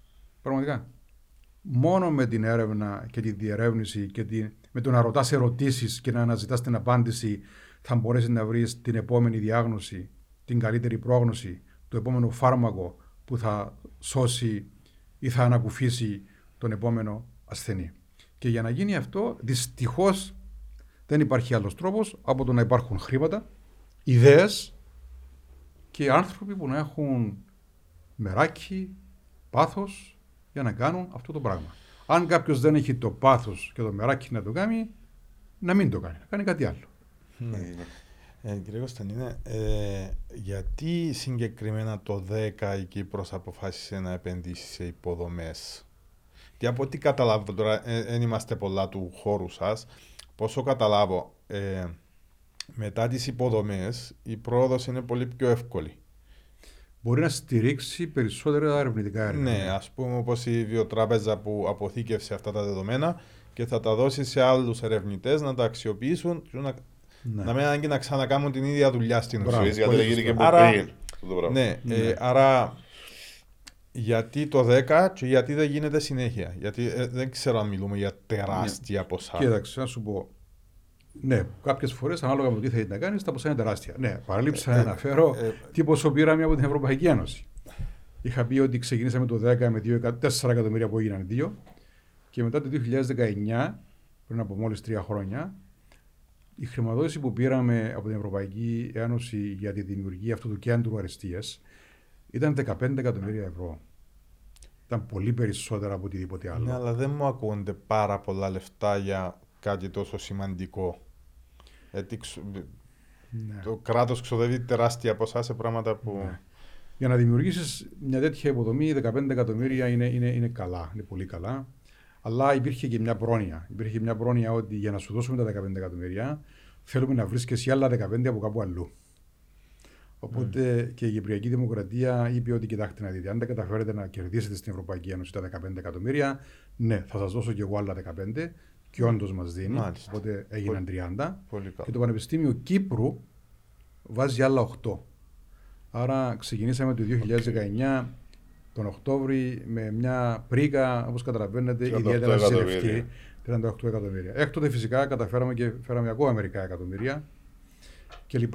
Οπότε ναι, με αυτά τα χρήματα όντως μπορεί να φτιάξεις όχι μόνο μια πολύ καλή υποδομή, αλλά δημιουργείς προποθέσει για την επόμενη μέρα. Δημιουργείς προποθέσει για αυτό που ονομάζω εγώ ερευνητική ε, κουλτούρα και ιατρική έρευνα της επόμενης γενιάς στην Κύπρο. Διότι χωρίς βιοτράπεζα υπάρχουν πολλά πράγματα που απλά δεν μπορεί να τα κάνεις, δεν μπορούν να γίνουν. Και έχοντας πρόσβαση και εργαλεία μιας βιοτράπεζας, κερδίζεις χρόνο, κερδίζεις ε, απόσταση. Ναι. Επομένως, ε, ήταν, ήταν μια πολύ καλή, ε, μια, μια, μια, μεγάλη επιτυχία η οποία ομολογουμένως αρχίζει σιγά σιγά να αποδίδει. Τώρα, ρώτησες επίσης γιατί το 2010. και πάλι, η, η, η Κύπρος το 1990-1991 μπορώ να πω ότι επένδυε στην έρευνα σχεδόν μηδέν. Σχεδόν μηδέν. Ναι. Μπορεί να μην ήταν μηδέν, αλλά ήταν πολύ κοντά στο μηδέν. Ήρθε το 1998 για να δημιουργήσει για πρώτη φορά η Κυπριακή Δημοκρατία ένα θεσμό που θα χρηματοδοτούσε την έρευνα. Και δημιουργήθηκε το Ίδρυμα Προώθησης Έρευνας. Ναι. Και ο λόγος που πιθανότατα δημιουργήθηκε ήταν διότι, έχοντας κάνει αίτηση για να μπούμε στην Ευρωπαϊκή Ένωση, έπρεπε να έχουμε και το δικό μας μηχανισμό χρηματοδότησης έρευνας. Και ξεκίνησε δειλά-δειλά το 1998. Τα χρήματα δεν ήταν ιδιαίτερα πολλά. 98, 99, 2000 και φτάσαμε στο 2010 να δοθούν ποσά της τάξης των 2 έως 4 εκατομμυρίων ευρώ. Το άλλο ερώτημα που ρωτήσατε ήταν, καλά, γιατί δεν έγινε κάτι ανάλογο με το τι κάνουμε τώρα πιο πριν; Απλά δεν το σκέφτηκε κάποιος. Απλά δεν, δεν, δεν, δεν βρέθηκε κάποιος να σκεφτεί ότι χρειάζεται αυτό το πράγμα. Στην Κύπρο πάρα πολλά πράγματα γίνονται πρωτοβουλιακά είναι πρωτοβουλίες του Γιαννάκη, του Κωστάκη, του Ανδρέα, του Μιχάλη, του Τάσου. Έτσι, έτσι, έτσι πάει. Mm. Ναι. Λίγες φορές έρχεται στρατηγικό σχεδιασμός από πάνω. Βεβαίως, εδώ για να αποδώσουμε και πίστη και στο κράτος, το κράτος είπε τουλάχιστον, ωραία, θα διαθέσω χρήματα για στρατηγικές υποδομές. Αυτό ήταν ήδη μια πολύ σοβαρή στρατηγική ένα, ε, ένα βήμα. απόφαση. Ναι. Πάρθηκε αυτή η αποφαση και στη συνέχεια έπρεπε να βρεθούν άνθρωποι να υλοποιήσουν αυτό το στρατηγικό, ε, αυτό το στρατηγικό σχεδιασμό με διάφορους τρόπους. Και εμείς σκεφτήκαμε τη βιοτράπεζα. και πάμε. Κάποιοι άλλοι σκέφτηκαν άλλα πράγματα. Εξίσου χρήσιμα. Σε άλλους τομείς. Νομίζω ότι είμαστε οι μόνοι που υλοποιούμε ένα έργο τόσο μεγάλο στον τομέα της ιατρικής και της υγείας. Μια απορία που ίσως θα έχει ο κόσμος πάλι πίσω. Τούτα εδώ πέρα όλα που μαζεύονται στη βιοτράπεζα ε, προσωπικά εδώ πέρα και τα λοιπά ποιοι έχουν access. Ναι. Ευτυχώς που ρώτησες αυτή την ερώτηση, αγαπητή Μιχάλη, για να δω, εξηγήσω ακριβώς ε, κάτι πάρα πολύ σημαντικό. Καταρχάς, έχουμε θεσπίσει μηχανισμούς και πιστοποίηση για την προστασία των προσωπικών δεδομένων. Είμαστε συμμορφωμένοι απόλυτα με τον περίφημο GDPR, τον Γενικό Κανονισμό Προστασίας Προσωπικών Δεδομένων. Έχουμε μηχανισμούς που εξασφαλίζουν ε, ε, προστασία και των προσωπικών δεδομένων και των αρχείων αλλά και, των φυσικών, και του φυσικού βιολογικού υλικού, του DNA, του ορού κλπ. που έχουμε φυλαγμένα. Το άλλο είναι ότι για την υλοποίηση αυτού του ασφαλιστικού προγράμματος. Συνεργαζόμαστε, ε, έχω τους δικούς μου ανθρώπους εκεί, που αυτή είναι η δουλειά τους, και συνεργαζόμαστε και με την Κεντρική Υπηρεσία του Πανεπιστημίου Κύπρου για να είμαστε σίγουροι ότι αν χρειαστούμε κάτι, η, η μεγάλη, δυνατή υπηρεσία πληροφορικών συστημάτων του Πανεπιστημίου θα μας στηρίξει και να αποφύγουμε ε, ε, τέλος πάντων διαρροές ή, οτιδήποτε. Ε, πέρσι επίσης μας επισκέφθηκε η, ένα, ένα κλιμάκιο για έλεγχο από, τη, από την Επίτροπο Προστασίας Προσωπικών Δεδομένων βρήκαν πολύ λίγα πράγματα να μας ε, ε, υποδείξουν, τα οποία ε, διορθώσαμε ή διορθώνουμε και έτσι νιώθουμε ότι έχει κάθε λόγο ο Κύπριος να εμπιστευθεί αυτό το έργο. Κάνουμε ό,τι μπορούμε για να διασφαλίσουμε ότι τα δεδομένα δεν δίνονται στον οποιονδήποτε. Και επειδή ρώτησες ποιος έχει πρόσβαση.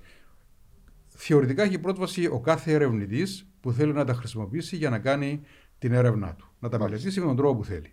Για να το κάνει όμως υπάρχουν δύο κύριες προποθέσει. Τρεις προποθέσει. Πρώτον, πρέπει να έχει ένα ε, σχετικό, δομημένο, λογικό, ερευνητικό έργο, ερευνητική ιδέα που να έχει ένα λογικό στόχο. Ναι. Τι θες να κάνεις; Ένα αυτό.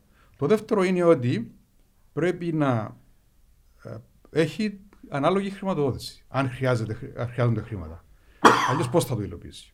Και το τρίτο, πολύ σημαντικό, πρέπει να έχει έγκριση της Εθνικής Επιτροπής Βιοειθικής Κύπρου. Μάλιστα. Καμία έρευνα δεν υλοποιείται στην Κύπρο αν δεν υπάρχει ανάλογη έγκριση από την Εθνική Επιτροπή Βιοειθικής. Και η ίδια η Βιοτράπεζα για να δημιουργηθεί έπρεπε να πάρει έγκριση το 2011, 1η Νοεμβρίου του 2011, από την Εθνική Επιτροπή Βιοειθικής Κύπρου αν μας ζητήσουν τα δεδομένα από το εξωτερικό; Παρομοίως, τα δεδομένα αυτά είναι, είναι, είναι, είναι προσβάσιμα ε, στον οποιονδήποτε, είτε εντός είτε εκτός Κύπρου. Θα πρέπει okay. να ακολουθήσει την ανάλογη διαδικασία. Ναι. Ναι. Και εννοείται βεβαίως όταν δίνουμε δεδομένα σε τρίτα άτομα ή ομάδες, είναι κωδικοποιημένα. Μπορεί να ξέρει ποιο είναι το. Όχι. Είναι κωδικοποιημένο. Είναι το data που μας ενδιαφέρει στην ουσία. Ναι. Ποιο είναι ακριβώς. Ή το βιολογικό υλικό. Ναι. Είναι, είναι κωδικοποιημένα. Μόνο εμείς μπορούμε να συνδέσουμε άτομα. τα δεδομένα με τα άτομα. Μπορεί οποιοδήποτε κάποια στιγμή να αποσύρει. Α, πολύ σημαντική για αυτή η ερώτηση. Βεβαίως. Οποιοδήποτε έχει συμμετάσχει μπορεί οποιαδήποτε στιγμή, χωρίς να χρειαστεί να δώσει οποιαδήποτε εξήγηση, να κάνει μια αίτηση. Υπάρχει δομημένη διαδικασία δηλαδή, είναι γραμμένη ναι. επί χάρτου. Ε, να συμπληρώσει ένα έντυπο, να μας το στείλει και να, διαγράψουμε το, το ρέκορτ που υπάρχει. Και μια λοιπόν, να σε σημαντική ερώτηση, απλά έτσι να καταλάβεις ο κόσμος που βοηθά ε, η βιοτράπεζα. Ε, υπάρχουν κάποια πράγματα που κατάφερε να κάνει μέσα από τον, τους, που τον εθελοντισμό, να το πούμε, και έτσι ναι. το βλέπω εγώ. Ναι, βεβαίως. Α πάρουμε ένα, ένα από τα αντικείμενα που κατέχω καλύτερα από άλλα τα κληρονομικά νεφρολογικά νοσήματα. Σας πληροφορώ ότι εδώ και 30 χρόνια που ερευνώ στην Κύπρο, ειδικά για τα νεφρολογικά νοσήματα, έχουμε δώσει λύσεις, απαντήσεις στους γιατρούς και ανάλογα και αντίστοιχα στους ασθενείς τους αμέτρητες φορές. Δεκάδες οικογένειες, να μην πω εκατοντάδες οικογένειες και εκατοντάδες ασθενείς πήραν μια απάντηση εκεί που δεν την είχαν πήραν μια απάντηση για το αν το παιδί τους θα κληρονομήσει το νόσημα που έχει ο πατέρας ή η μητέρα. Πήραν μια απάντηση αναφορικά με το αν το νόσημα που έχουν είναι ή δεν είναι κληρονομικό.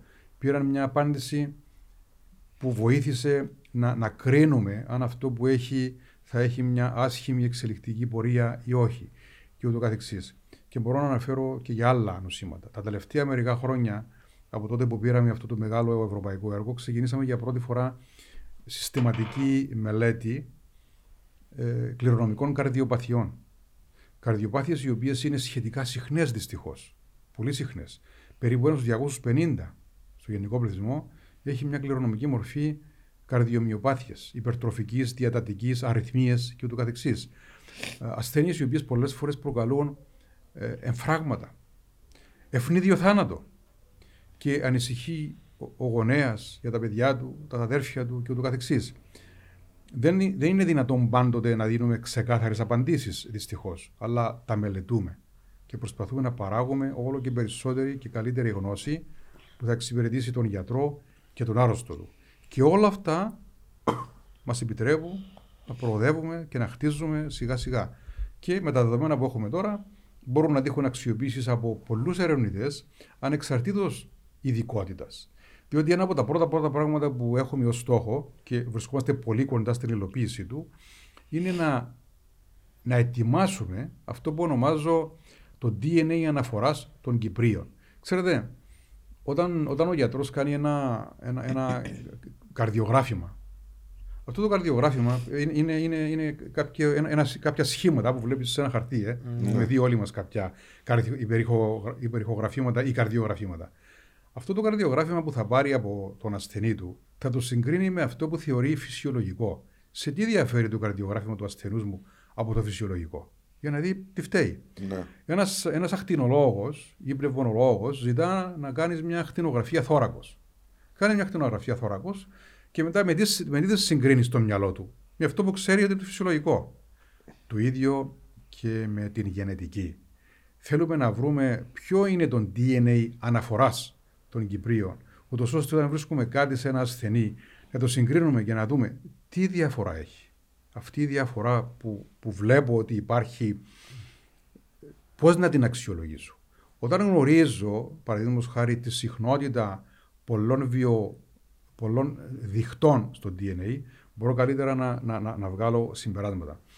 Ξέρετε, το DNA μας, λέμε ότι έχουμε όλοι το ίδιο DNA. Ναι, είναι σε όλους το ίδιο DNA, αλλά δεν είναι ακριβώς πανομοιότυπο. Υπάρχουν πάρα πολλές διαφορές.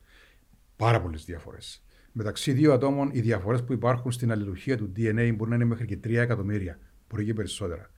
Πολλές από αυτές τις διαφορές ευθύνονται για κληρονομικά νοσήματα. Ευθύνονται για το ότι κάποιος θα πάθει ένα έμφραγμα του μυοκαρδίου, κάποιος θα καταλήξει την αιμοκάθαρση, κάποιος θα έχει μια πνευμονοπάθεια, κάποιος θα πάθει ένα καρκίνο και ούτω καθεξής. Κάποιος θα πάθει διαβήτη ή μια ψυχιατρική νόσο. Είναι διαφορές στο DNA. Θέλουμε να δούμε ποιες είναι οι φυσιολογικές διαφορές. Διότι κάποιες είναι φυσιολογικέ. Ναι. Απόλυτα φυσιολογικέ. Είναι μια διαφορά μεν, αλλά δεν προσδίδει κάποιο φαινότυπο, όπως λέμε. Δεν προσδίδει κάποιο σύμπτωμα. Και ο ένας υγιής και ο άλλος υγιής. Απλώς διαφέρουμε. Ο ένας είναι ψηλός, ο άλλος είναι κοντός, ο άλλος είναι μελαχρινός, ο άλλος έχει ξέρω εγώ, ε, παχιά φρύδια, ο άλλος δεν έχει παχιά φρύδια και ούτω καθεξής. Αυτές τις διαφορέ θέλουμε να τις εντοπίσουμε. Ούτως ώστε όταν έχουμε μπροστά μας τον αρρωστό, να μπορούμε πιο εύκολα να, να καταλήξουμε σε κάποιο συμπέρασμα.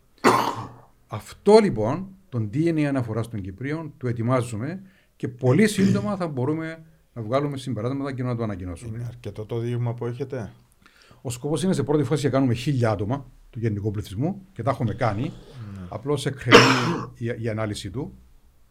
Ε, ο, ο, ο, ο επόμενος στόχος είναι να κάνουμε 2.000 ή και περισσότερους, που είναι, είναι καλό δείγμα για τον πληθυσμό της Κύπρου. Είναι πολύ καλό δείγμα. Okay. Άρα να ενθαρρύνουν τον κόσμο που μας βλέπει να πάει να γίνει εθελοντής. Ξέρετε, προχθές το βράδυ ήμουνα στην Αθήνα mm. και μίλησα για αυτό το πράγμα. Ενεγράφησαν αρκετοί εθελοντές και θα γραφτούν κι άλλοι. Πριν από δύο εβδομάδες ήμουνα, δεν θυμάμαι, ήμουνα, πού ήμουνα. Ε, εν πάση πτώση ήμουνα στο Παραλίμνη, στη Σωτήρα, στο Ξηροφάγου, θα πάμε στο Παλαιχώρι, πήγαμε στην Κακοπετριά, πήγαμε στον Καλοπαναγιώτη, πήγαμε στον Καραβά.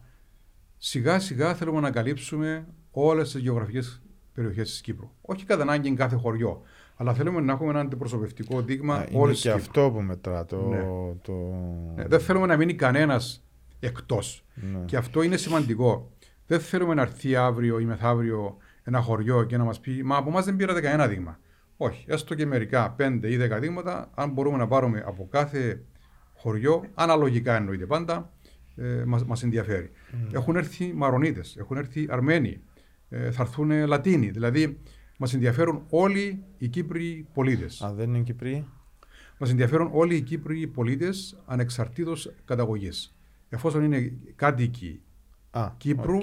μας ενδιαφέρουν. Είτε είναι Άγγλοι, είτε είναι ε, ρωσικής καταγωγής, εφόσον είναι Κύπριοι και μένουν στην Κύπρο, μας ενδιαφέρουν. Και εκείνο που, ε, που ε, καταγράφετε, αν κάποιος έχει καταγωγή όχι ελληνική, όχι ελληνοκυπριακή, καταγράφεται. Άρα λοιπόν, αν θέλω να βρω δείγματα μόνο από Ελληνοκύπριους ή μόνο από Μαρονίδες ή μόνο από ξέρω εγώ, ε, ρο- ρο- Ρωσό, ε, ε, από άτομα τα οποία έχουν ρωσική καταγωγή, ας πούμε, που ξέρουμε ότι υπάρχουν αρκετοί στην Κύπρο τώρα, μπορούμε να το βρούμε. Επομένως, η, η έκκληση μου είναι προς όλους τους Κύπριους ε, πολίτες να έρθουν να συμμετάσχουν εθελοντικά σε αυτό το έργο. Μάλιστα. Έτσι, για να προς το Θέλω τέλος. ακόμα ακόμα μια ερώτηση έτσι μου φαντάζει όνειρο ρε πέρα του ότι, ε, Για πες. ε, Που φαντάζει όλοι. υπάρχει περίπτωση στο μέλλον να μπορέσουμε να προλάβουμε ασθενείε με το πράγμα. Βεβαίως. Βεβαίως. Ε, Ήδη- πολλά μακρινό σενάριο.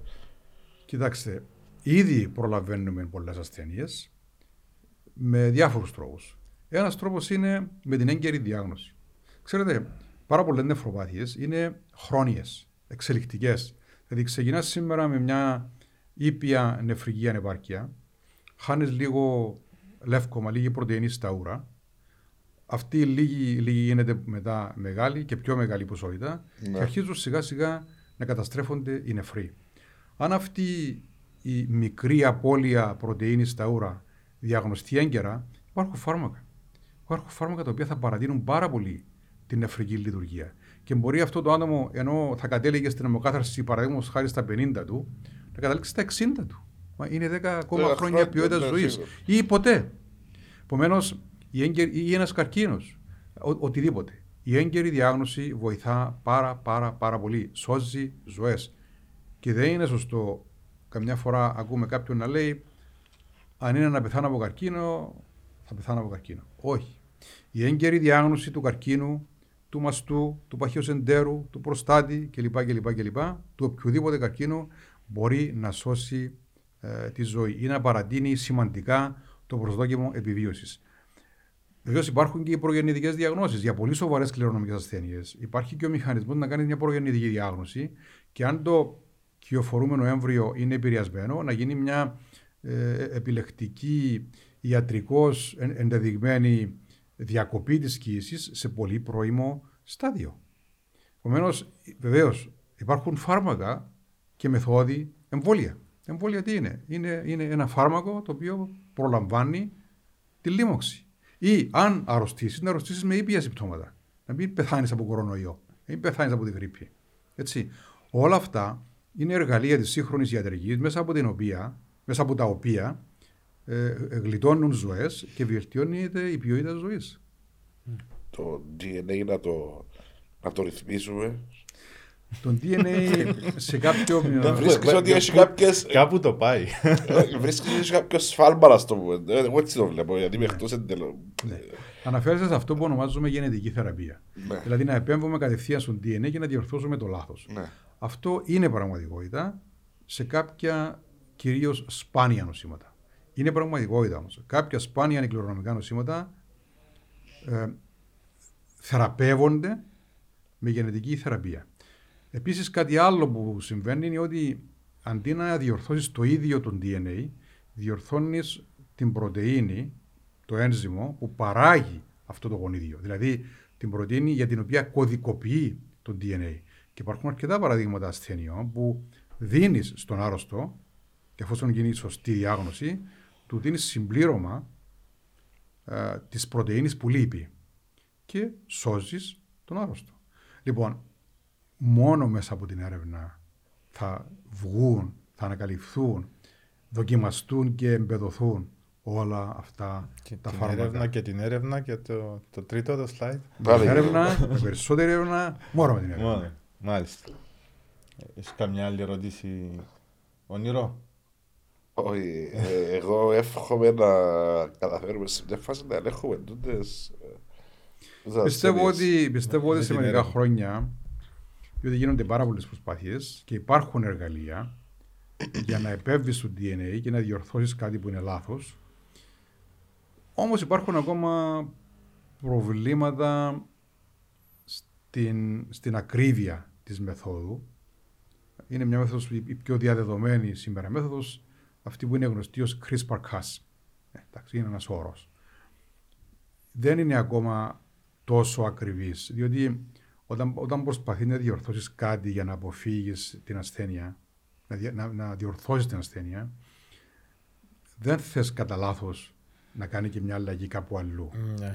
Διότι μπορεί να διορθώσει το λάθος, αλλά να δημιουργήσει έναν καρκίνο. Ναι. Ή να δημιουργήσει ένα άλλο σοβαρό νόσημα.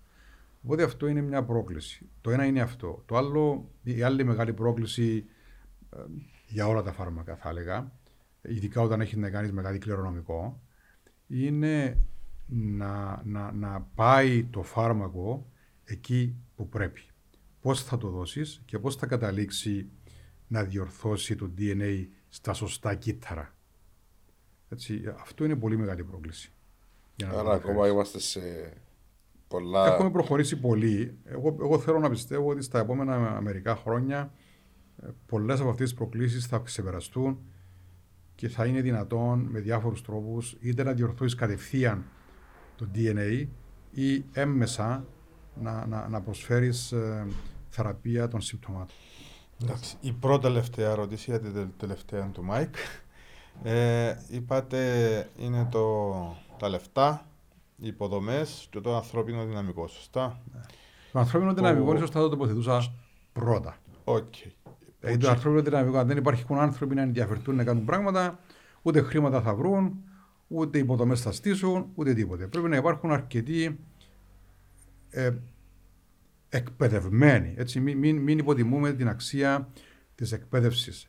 Υπάρχουν πάρα πολλοί άνθρωποι μορφωμένοι με πτυχία, με καλές σπουδές κλπ, κλπ. Αλλά λίγοι είναι οι πραγματικοί ερευνητές. Είναι μελέτη; Είναι συνεχής μελέτη το πράγμα; Εννοείται. Δηλαδή ένας Ε, ένας ε, ερευνητής σταματά δεν περνάει πουθενά. μέρα που να μην μαθαίνει. Ναι. Ε, τι θα λέγατε σε έναν παιδάκι, νεαρό, whatever, που θέλει να γίνει ερευνητής. Ποια θα ήταν η συμβουλή σας σήμερα; Ξέρετε, πολλά παιδιά έρχονται και με βρίσκουν όταν, όταν πρόκειται να πάνε για σπουδές ή όταν βρίσκονται στον πρώτο, δεύτερο ή τρίτο των σπουδών τους ή μετά που τελειώνουν και με ρωτούν παρόμοιες ερωτήσεις. Κοιτάξτε, το αν κάποιος θέλει να γίνει ερευνητής δεν το αποφασίζει σε μια νύχτα. Δεν ξύπνα κάποιος ένα πρωί και λέει Α, θέλω να ασχοληθώ με την έρευνα. Πρέπει να το έχεις ζυμώσει έτσι μες στο μυαλό σου. Να το έχεις σκεφτεί και να πεις Μ' αρέσει να βρίσκομαι σε ένα εργαστήριο ή δεν μ' αρέσει να βρίσκομαι σε ένα εργαστήριο ή μπροστά σε έναν υπολογιστή. Μ' αρέσει να δοκιμάζω πειράματα, να κάνω πειράματα. Τα κάποτε θα δουλέψουν, κάποτε δεν θα δουλέψουν. Δεν υπάρχει περίπτωση σε έναν ένας ερευνητής που κάνει πειράματα να παίρνει πάντα θετικά αποτελέσματα από κάθε πείραμα. Θα πρέπει να το κάνει και να το ξανακάνει, να το συγκρίνει κλπ. Να το τροποποιήσει και ούτω καθεξής. Η επιστημονική μέθοδος ε, προϋποθέτει μερικά βασικά στάδια. Το πρώτο είναι να, δια, να διατυπώσεις την επιστημονική σου υπόθεση. Τι υποθέτεις; Για να διατυπώσεις την επιστημονική σου υπόθεση πρέπει να παρατηρήσεις. Τι έχω εδώ, ποια είναι τα δεδομένα μου; Το δεύτερο είναι με βάση τα δεδομένα να διατυπώσεις την επιστημονική υπόθεση και εφόσον διατυπώσεις την επιστημονική υπόθεση, το τρίτο είναι να σχεδιάσεις το πείραμα. Σχεδιάζεις το πείραμα, κάνεις το πείραμα, παίρνεις τα αποτελέσματα, τα αναλύεις και ρωτάς την εξής ερώτηση. Τα αποτελέσματα που πήρα ήταν αυτά που περίμενα. Αν ήταν αυτά που περίμενα, καλώ. Πάω παρακάτω. Αν δεν ήταν αυτά που περίμενα, είναι κοντά σε αυτό που περίμενα. Αν τροποποιήσω κάτι, θα πάρω αυτό που περιμένω ή, εν πάση περιπτώσει, θα, θα πάρω κάποιες απαντήσεις στα ερωτήματα μου. Μπορεί να μην πάρω τα ερωτήματα που περίμενα, τις απαντήσεις που περίμενα, αλλά να πάρω απαντήσεις για να χτίσω πάνω τους. Ναι. Και το τρίτο και το χειρότερο είναι τα πειράματα να τα κάνεις, να πάρεις αποτελέσματα και τα αποτελέσματα να είναι αντα, άλλα αντάλλων. Δεν Να είναι πρέπει να παγωτεύεσαι ανερμηνεύσιμα. όμως στη φάση. Όχι. Θα πας πίσω, θα τροποποιήσεις ίσως την επιστημονική σου υπόθεση ή θα τροποποιήσεις το πείραμα σου και θα το επαναλάβεις. Και ούτω καθεξής. Είναι, είναι μια δομημένη διαδικασία. Υπάρχει λογική. Ίσως κάποιες φορές θα πάρεις πράγματα που θα πάρεις αποτελέσματα που μπορεί να μην είναι αυτά που περίμενες, αλλά είναι- να είναι καλύτερα από αυτό που περίμενες. Εντάξει. Εκεί είναι που θα πρέπει να, να εκμεταλλευτείς την, την κατάσταση. Όπως παραδείγματος χάρη ο, ο Φλέμινγκ, ο γνωστός μας Φλέμινγκ, που παρατήρησε κάτι πολύ διαφορετικό από αυτό που περίμενε. Κάποιος άλλος θα έπαιρνε τις καλλιέργειες των, των των μικροβίων που είχε και θα τις πετούσε. Α το καλό, δεν δούλεψε το πείραμα, προ ξανακάνω. Ενώ ο Φλέμινγκ το πήρε και είπε: «Μμμ, Γιατί πήρα αυτό, Μήπως συμβαίνει αυτό; Και ανακάλυψε την πενιγελίνη. Και ούτω καθεξής. Όμως, εκεί είναι που ένας άλλος διάσημος, ο, ο Παστέρ, είπε: ε, Chance favors the prepared mind. Δηλαδή, αυτό το καινούριο, το μη αναμενόμενο που θα πάρεις, πρέπει να είσαι έτοιμος να το ερμηνεύσεις. Και Ναι. για να το ερμηνεύσεις σωστά, να είσαι έτοιμος, σημαίνει να έχεις γνώση. Δεν μπορεί να είσαι ένας άσχετος και ξαφνικά να μπορεί να το ερμηνεύσεις. Πρέπει να έχεις γνώση, βάση, από την οποία να σταθείς και να, πάρεις, α, α, να, να ερμηνεύσεις και να, και να πάρεις αποφάσεις. Επομένως, το πρώτο βήμα είναι να πάρεις την απόφαση που σε ενδιαφέρει η έρευνα. Το επόμενο είναι να εκπαιδευτείς στην έρευνα. Ε, ε, πέρασε ο καιρός που από το τίποτε μπορούσε κάποιος να γίνει ερευνητής. Σήμερα πρέπει να μάθεις τη διαδικασία της έρευνας. Τι απαιτεί. Απαιτεί μελέτη, απαιτεί Μπορεί- εκπαίδευση, Μπορεί απαιτεί, κάποιος απαιτεί να δεξιότητες. γίνει ερευνητής στην Κύπρο χωρίς να φύγει εξωτερικό, είτε για σπουδές είτε Μπορεί. για. Μπορεί, μπορεί βεβαίως. Αλλά σίγουρα είναι καλό. Παν- Σήμερα που έχουμε πανεπιστήμια στην Κύπρο, ερευνητικά κέντρα, βεβαίως μπορεί να πάρεις ένα πτυχίο στην Κύπρο και να συνεχίσεις να κάνεις έρευνες στην Κύπρο και ούτω καθεξής. Και είχα και εγώ δικούς μου φοιτητές που ξεκίνησαν από την Κύπρο και συνεχίζουν να είναι στην Κύπρο. Όμως πάντοτε είναι πάρα, πάρα πολύ θετικό να φύγεις έστω και για ένα μικρό χρονικό διάστημα εκτός Κύπρου, κάπου, οπουδήποτε. Για να δεις πώς δουλεύουν σε άλλες χώρες. Ναι, ναι, να εκτεθείς σε μια καινούργια κουλτούρα, να, να, να δεις πώς σκέφτεται ο άλλος, πώς προσεγγίζεις ένα πρόβλημα. Α, Θα έχεις την ευκαιρία να, να μπεις σε, σε, σε δρόμους και μονοπάτια που ίσως δεν σκέφτηκες. Ως χαρακτηριστικά λέω εγώ πολλές φορές όταν βρεθώ σε ένα περιβάλλον στο εξωτερικό, ακόμα και περπατώντας μέσα στο διάδρομο ενός ερευνητικού κέντρου, ενός πανεπιστήμιου, παίρνεις μυρωδιές, παίρνεις ερεθίσματα, ακούεις λέξεις, βλέπεις posters, ε, μιλάς με κάποιον, σου, σου, σου λέει κάποια πραγ- πράγματα που δε- δεν το διάβασες. Και αυτό το παίρνεις σαν ερέθισμα, να ανοίξεις ξανά ένα βιβλίο, να ανοίξεις το διαδίκτυο κλπ. Δηλαδή το ένα υπάρχει φέρνει το άλλο, περίπτωση ναι. όταν, όταν βρεθείς σε ένα καινούριο περιβάλλον, ε, είναι, είναι μόνο θετικό μπορεί να είναι. Πρέπει να μάθει να απορροφάς όμω. Τι να που βλέπεις γύρω Ναι, σου. τούτο είναι. Ναι, Υπο- και να μην- Υποτίθεται έχεις το για να θες να γίνεις ερευνητής. Ναι, και να μην θεωρείς ποτέ ότι τα Μάλιστα. ξέρεις όλα. Α, ε, εντάξει. Τίποτα δεν τούτο ξέρεις. είναι- Ναι. Μάλιστα. Κύριε Μιχάλη, το, την Καταρχάς, τελευταία σου ε, ερώτηση. Να πούμε ότι ξανά καλούμε όσου θέλουν να γίνουν εθελοντές Ναι. ε, στη βιοτράπεζα. Ε, θα ήθελα, αν μπορείτε, να μου πείτε ποιον θα σας άρεσε να βλέπετε καλεσμένος στο, στην εκπομπή μας που να μπορεί να βοηθήσει, που να μπορεί να δώσει κάποια αξία με τα λεγόμενα του. Θέλετε να σας πω κάποιο όνομα δηλαδή; Ναι. Ναι. Ε, μα τώρα, Μπορεί να είναι ένας, μπορεί να είναι δυο, μπορεί να είναι τρεις. καταρχάς θα ξεκινούσα ε, προτείνοντας κάποιον από τους πολύ νεότερους συνεργάτες μου που μπορεί να σας πει παρόμοια πράγματα σαν αυτά που είπα εγώ, αλλά θα τα πει πολύ διαφορετικά. Και νομίζω αυτό είναι το σημαντικό, ότι ε, εγώ στηρίζομαι και εξαρτώμαι από αυτά τα νέα παιδιά που έχουν τις δικές τους δεξιότητες, πολλές φορές διαφωνούν μαζί μου, με προστατεύουν από λάθη που μπορώ να κάνω κλπ. Μετά θα πήγαινα σε άλλους, σε άλλους ε, φορείς ή άλλους πανεπιστημιακούς συναδέλφους άλλων ε, τομέων. Παραδείγματος χάρη ένα ψυχολόγο. Και μπορώ να σας πω ονόματα. Θέλετε να σας πω όνομα; Ναι, ε, Θα εισηγούμουν... Είναι challenge. ε, να θα- τον πιάσουμε να του πούμε ότι Ναι. να κάνετε challenge να Ε, έρθει. Ελπίζω να μην το φέρω στη δύσκολη θέση. αλλά θα εισηγούμουν την κυρία, ε, μια πολύ αξιόλογη, επιτυχημένη συνάδελφο ψυχολόγο, τη Φόφη Κωνσταντινίδου.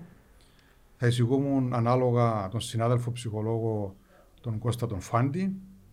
Ε, θα εισηγούμουν στον τομέα της οικολογίας τον συνάδελφο βιολόγος Σπύρος Σφενδουράκη. Να σας είπα ήδη τρεις. τρεις. Τρεις Και... και τέσσερις με Και το όνομα του, του Ε, νεότερου. θα του- εισηγούμουν τον, ε, τον ε, πρώην φοιτητή μου και πάρα πολύ στενό συνεργάτη μου, τον Γρηγόρη τον Παπαγρηγορίου. Μάλιστα. Ναι. Εμείς θα τους προσπαθήσουμε να τους ε, πλησιάσουμε και να δούμε να μας κάνουν την τιμή να έρθουν. Ωραία. Ελπίζω να μην είναι Πιστεύω κουράσαμε. ότι ο Έχει. Γρηγόρης έχει, μια, έχει ένα δικό του τρόπο να λέει πράγματα. Είναι άνθρωπος ο οποίος ξεκίνησε μαζί μου ως φοιτητής, αλλά πραγματικά ε, ξέφυγε. Ε, Έχει πετύχει πάρα πολλά πράγματα. Έχει προσφέρει πάρα πολλά στο κέντρο. Ένας επίσης πρώην φοιτητής μου, ο οποίος τώρα είναι επίκουρος καθηγητής στο Πανεπιστήμιο Λευκοσίας, είναι ο Κωνσταντίνος Βοσκαρίδης, ο οποίος επίσης ε, νιώθω περήφανος γι' αυτό, που θα μπορούσε να σας πει πολύ χρήσιμα πράγματα. Οπότε σας έχω ήδη πει αρκετούς. Μια χαρά. Καλύψαμε 6 επεισόδια. Θέλετε να προσθέσετε κάτι, να... Θέλω να σας ευχαριστήσω για την ευκαιρία. Ελπίζω, ελπίζω, εύχομαι να, να, να, να με ακούσουν τέλος πάντων τουλάχιστον 10 άνθρωποι, ακόμα και 10 να με ακούσουν, πιστεύω θα είναι, θα είναι ε, όφελος. Και να, να πιστέψουμε όλοι ότι χωρίς την ομαδική εργασία ε, δεν μπορούμε να πετύχουμε σε αυτό το μεγάλο, μεγαλυπίβολο έργο, όραμα, ε, όνειρο που αφορά σε αυτό το κέντρο αριστείας με τη βιοτράπεζα. Πριν από 15-20 χρόνια, μπορώ να πω και πριν περισσότερα ακόμα χρόνια, ως νεαρός ερευνητής, είχα και εγώ ένα όραμα, πολλά οράματα. Είχα την τύχη, την ευλογία ε, να, να δω το όραμα μου να υλοποιείται. Δεν είναι πάντοτε εύκολο. Ε, Επομένως, αν, αν πρόκειται να αρχίσω να ευχαριστώ ανθρώπους, θα ευχαριστούσα πάρα πολλούς. Πάρα πολλούς. Κάποιοι μπορεί, μπορεί με τη θέληση τους με βοήθησαν, κάποιοι με βοήθησαν χωρίς να το θέλουν. Και ξέρετε κάτι, ευχαριστώ ακόμα και αυτούς που μου εναντιώθηκαν και με, και, και με, με δυσκόλεψαν. Για όλα Γιατί προσπαθώνταν να με δυσκολέψουν, με πείσμωσαν. Ναι. Και για όλους αυτούς που δοκίμασαν να με δυσκολέψουν ή δεν με βοήθησαν την ώρα που έπρεπε, έχω ένα άλλο σύνθημα που έχω γραμμένο πάνω στον πίνακα μέσα στο γραφείο μου. Ότι για όλα αυτά η καλύτερη εκδίκηση είναι η επιτυχία. Ναι. Όντως έτσι είναι. Προσπαθώντας να επιτύχεις αυτό που επιδιώκεις, μπορεί όχι πλήρως. Η επιτυχία δεν σημαίνει πάντα να πετύχεις 100% αυτό που, που επιδίωξες. Αλλά αν τώρα βρίσκεται στο 1 και εσύ το πάρει στο 5, στο 6, είναι πρόοδος. Είναι πάρα πολύ μεγάλη πρόοδος. μπροστά. Σωστά. Ένα μήνα στο 0. Είναι πολύ σημαντικό. Έτσι και να μάθουμε τι αποτυχίε, να τις φέρνουμε υπέρ μας για να μπορέσουμε να προχωρούμε, να τι κάνουμε επιτυχίες. Ωραία. Να κλείσω και με αυτό, αγαπητέ Μιχάλη. Πολλές φορές μου λέγουν άνθρωποι ότι ξέρεις μπράβο σου, πέτυχες αυτό, πέτυχες εκείνο. Όπως φυσικά τους ευχαριστώ, αλλά το λέω και το εξής. Ξέρετε, με γνωρίζετε από αυτές τις 10 επιτυχίες μου. Δεν γνωρίζετε τις 100 αποτυχίες μου. Περισσότερες αποτυχίες από τις επιτυχίες. Ε, το θέμα να μάθεις να τις φέρνεις. Αποτυχίες, μαθήματα. Μαζί σου. Ε, ελπίζω να μην κουράσαμε περάσατε καλά. Αυτό θα το πούν αυτοί που μας ακούουν ή που θα μας ακούσουν. Ευχαριστούμε για τον Ευχαριστούμε πάρα πολύ. Να είστε καλά.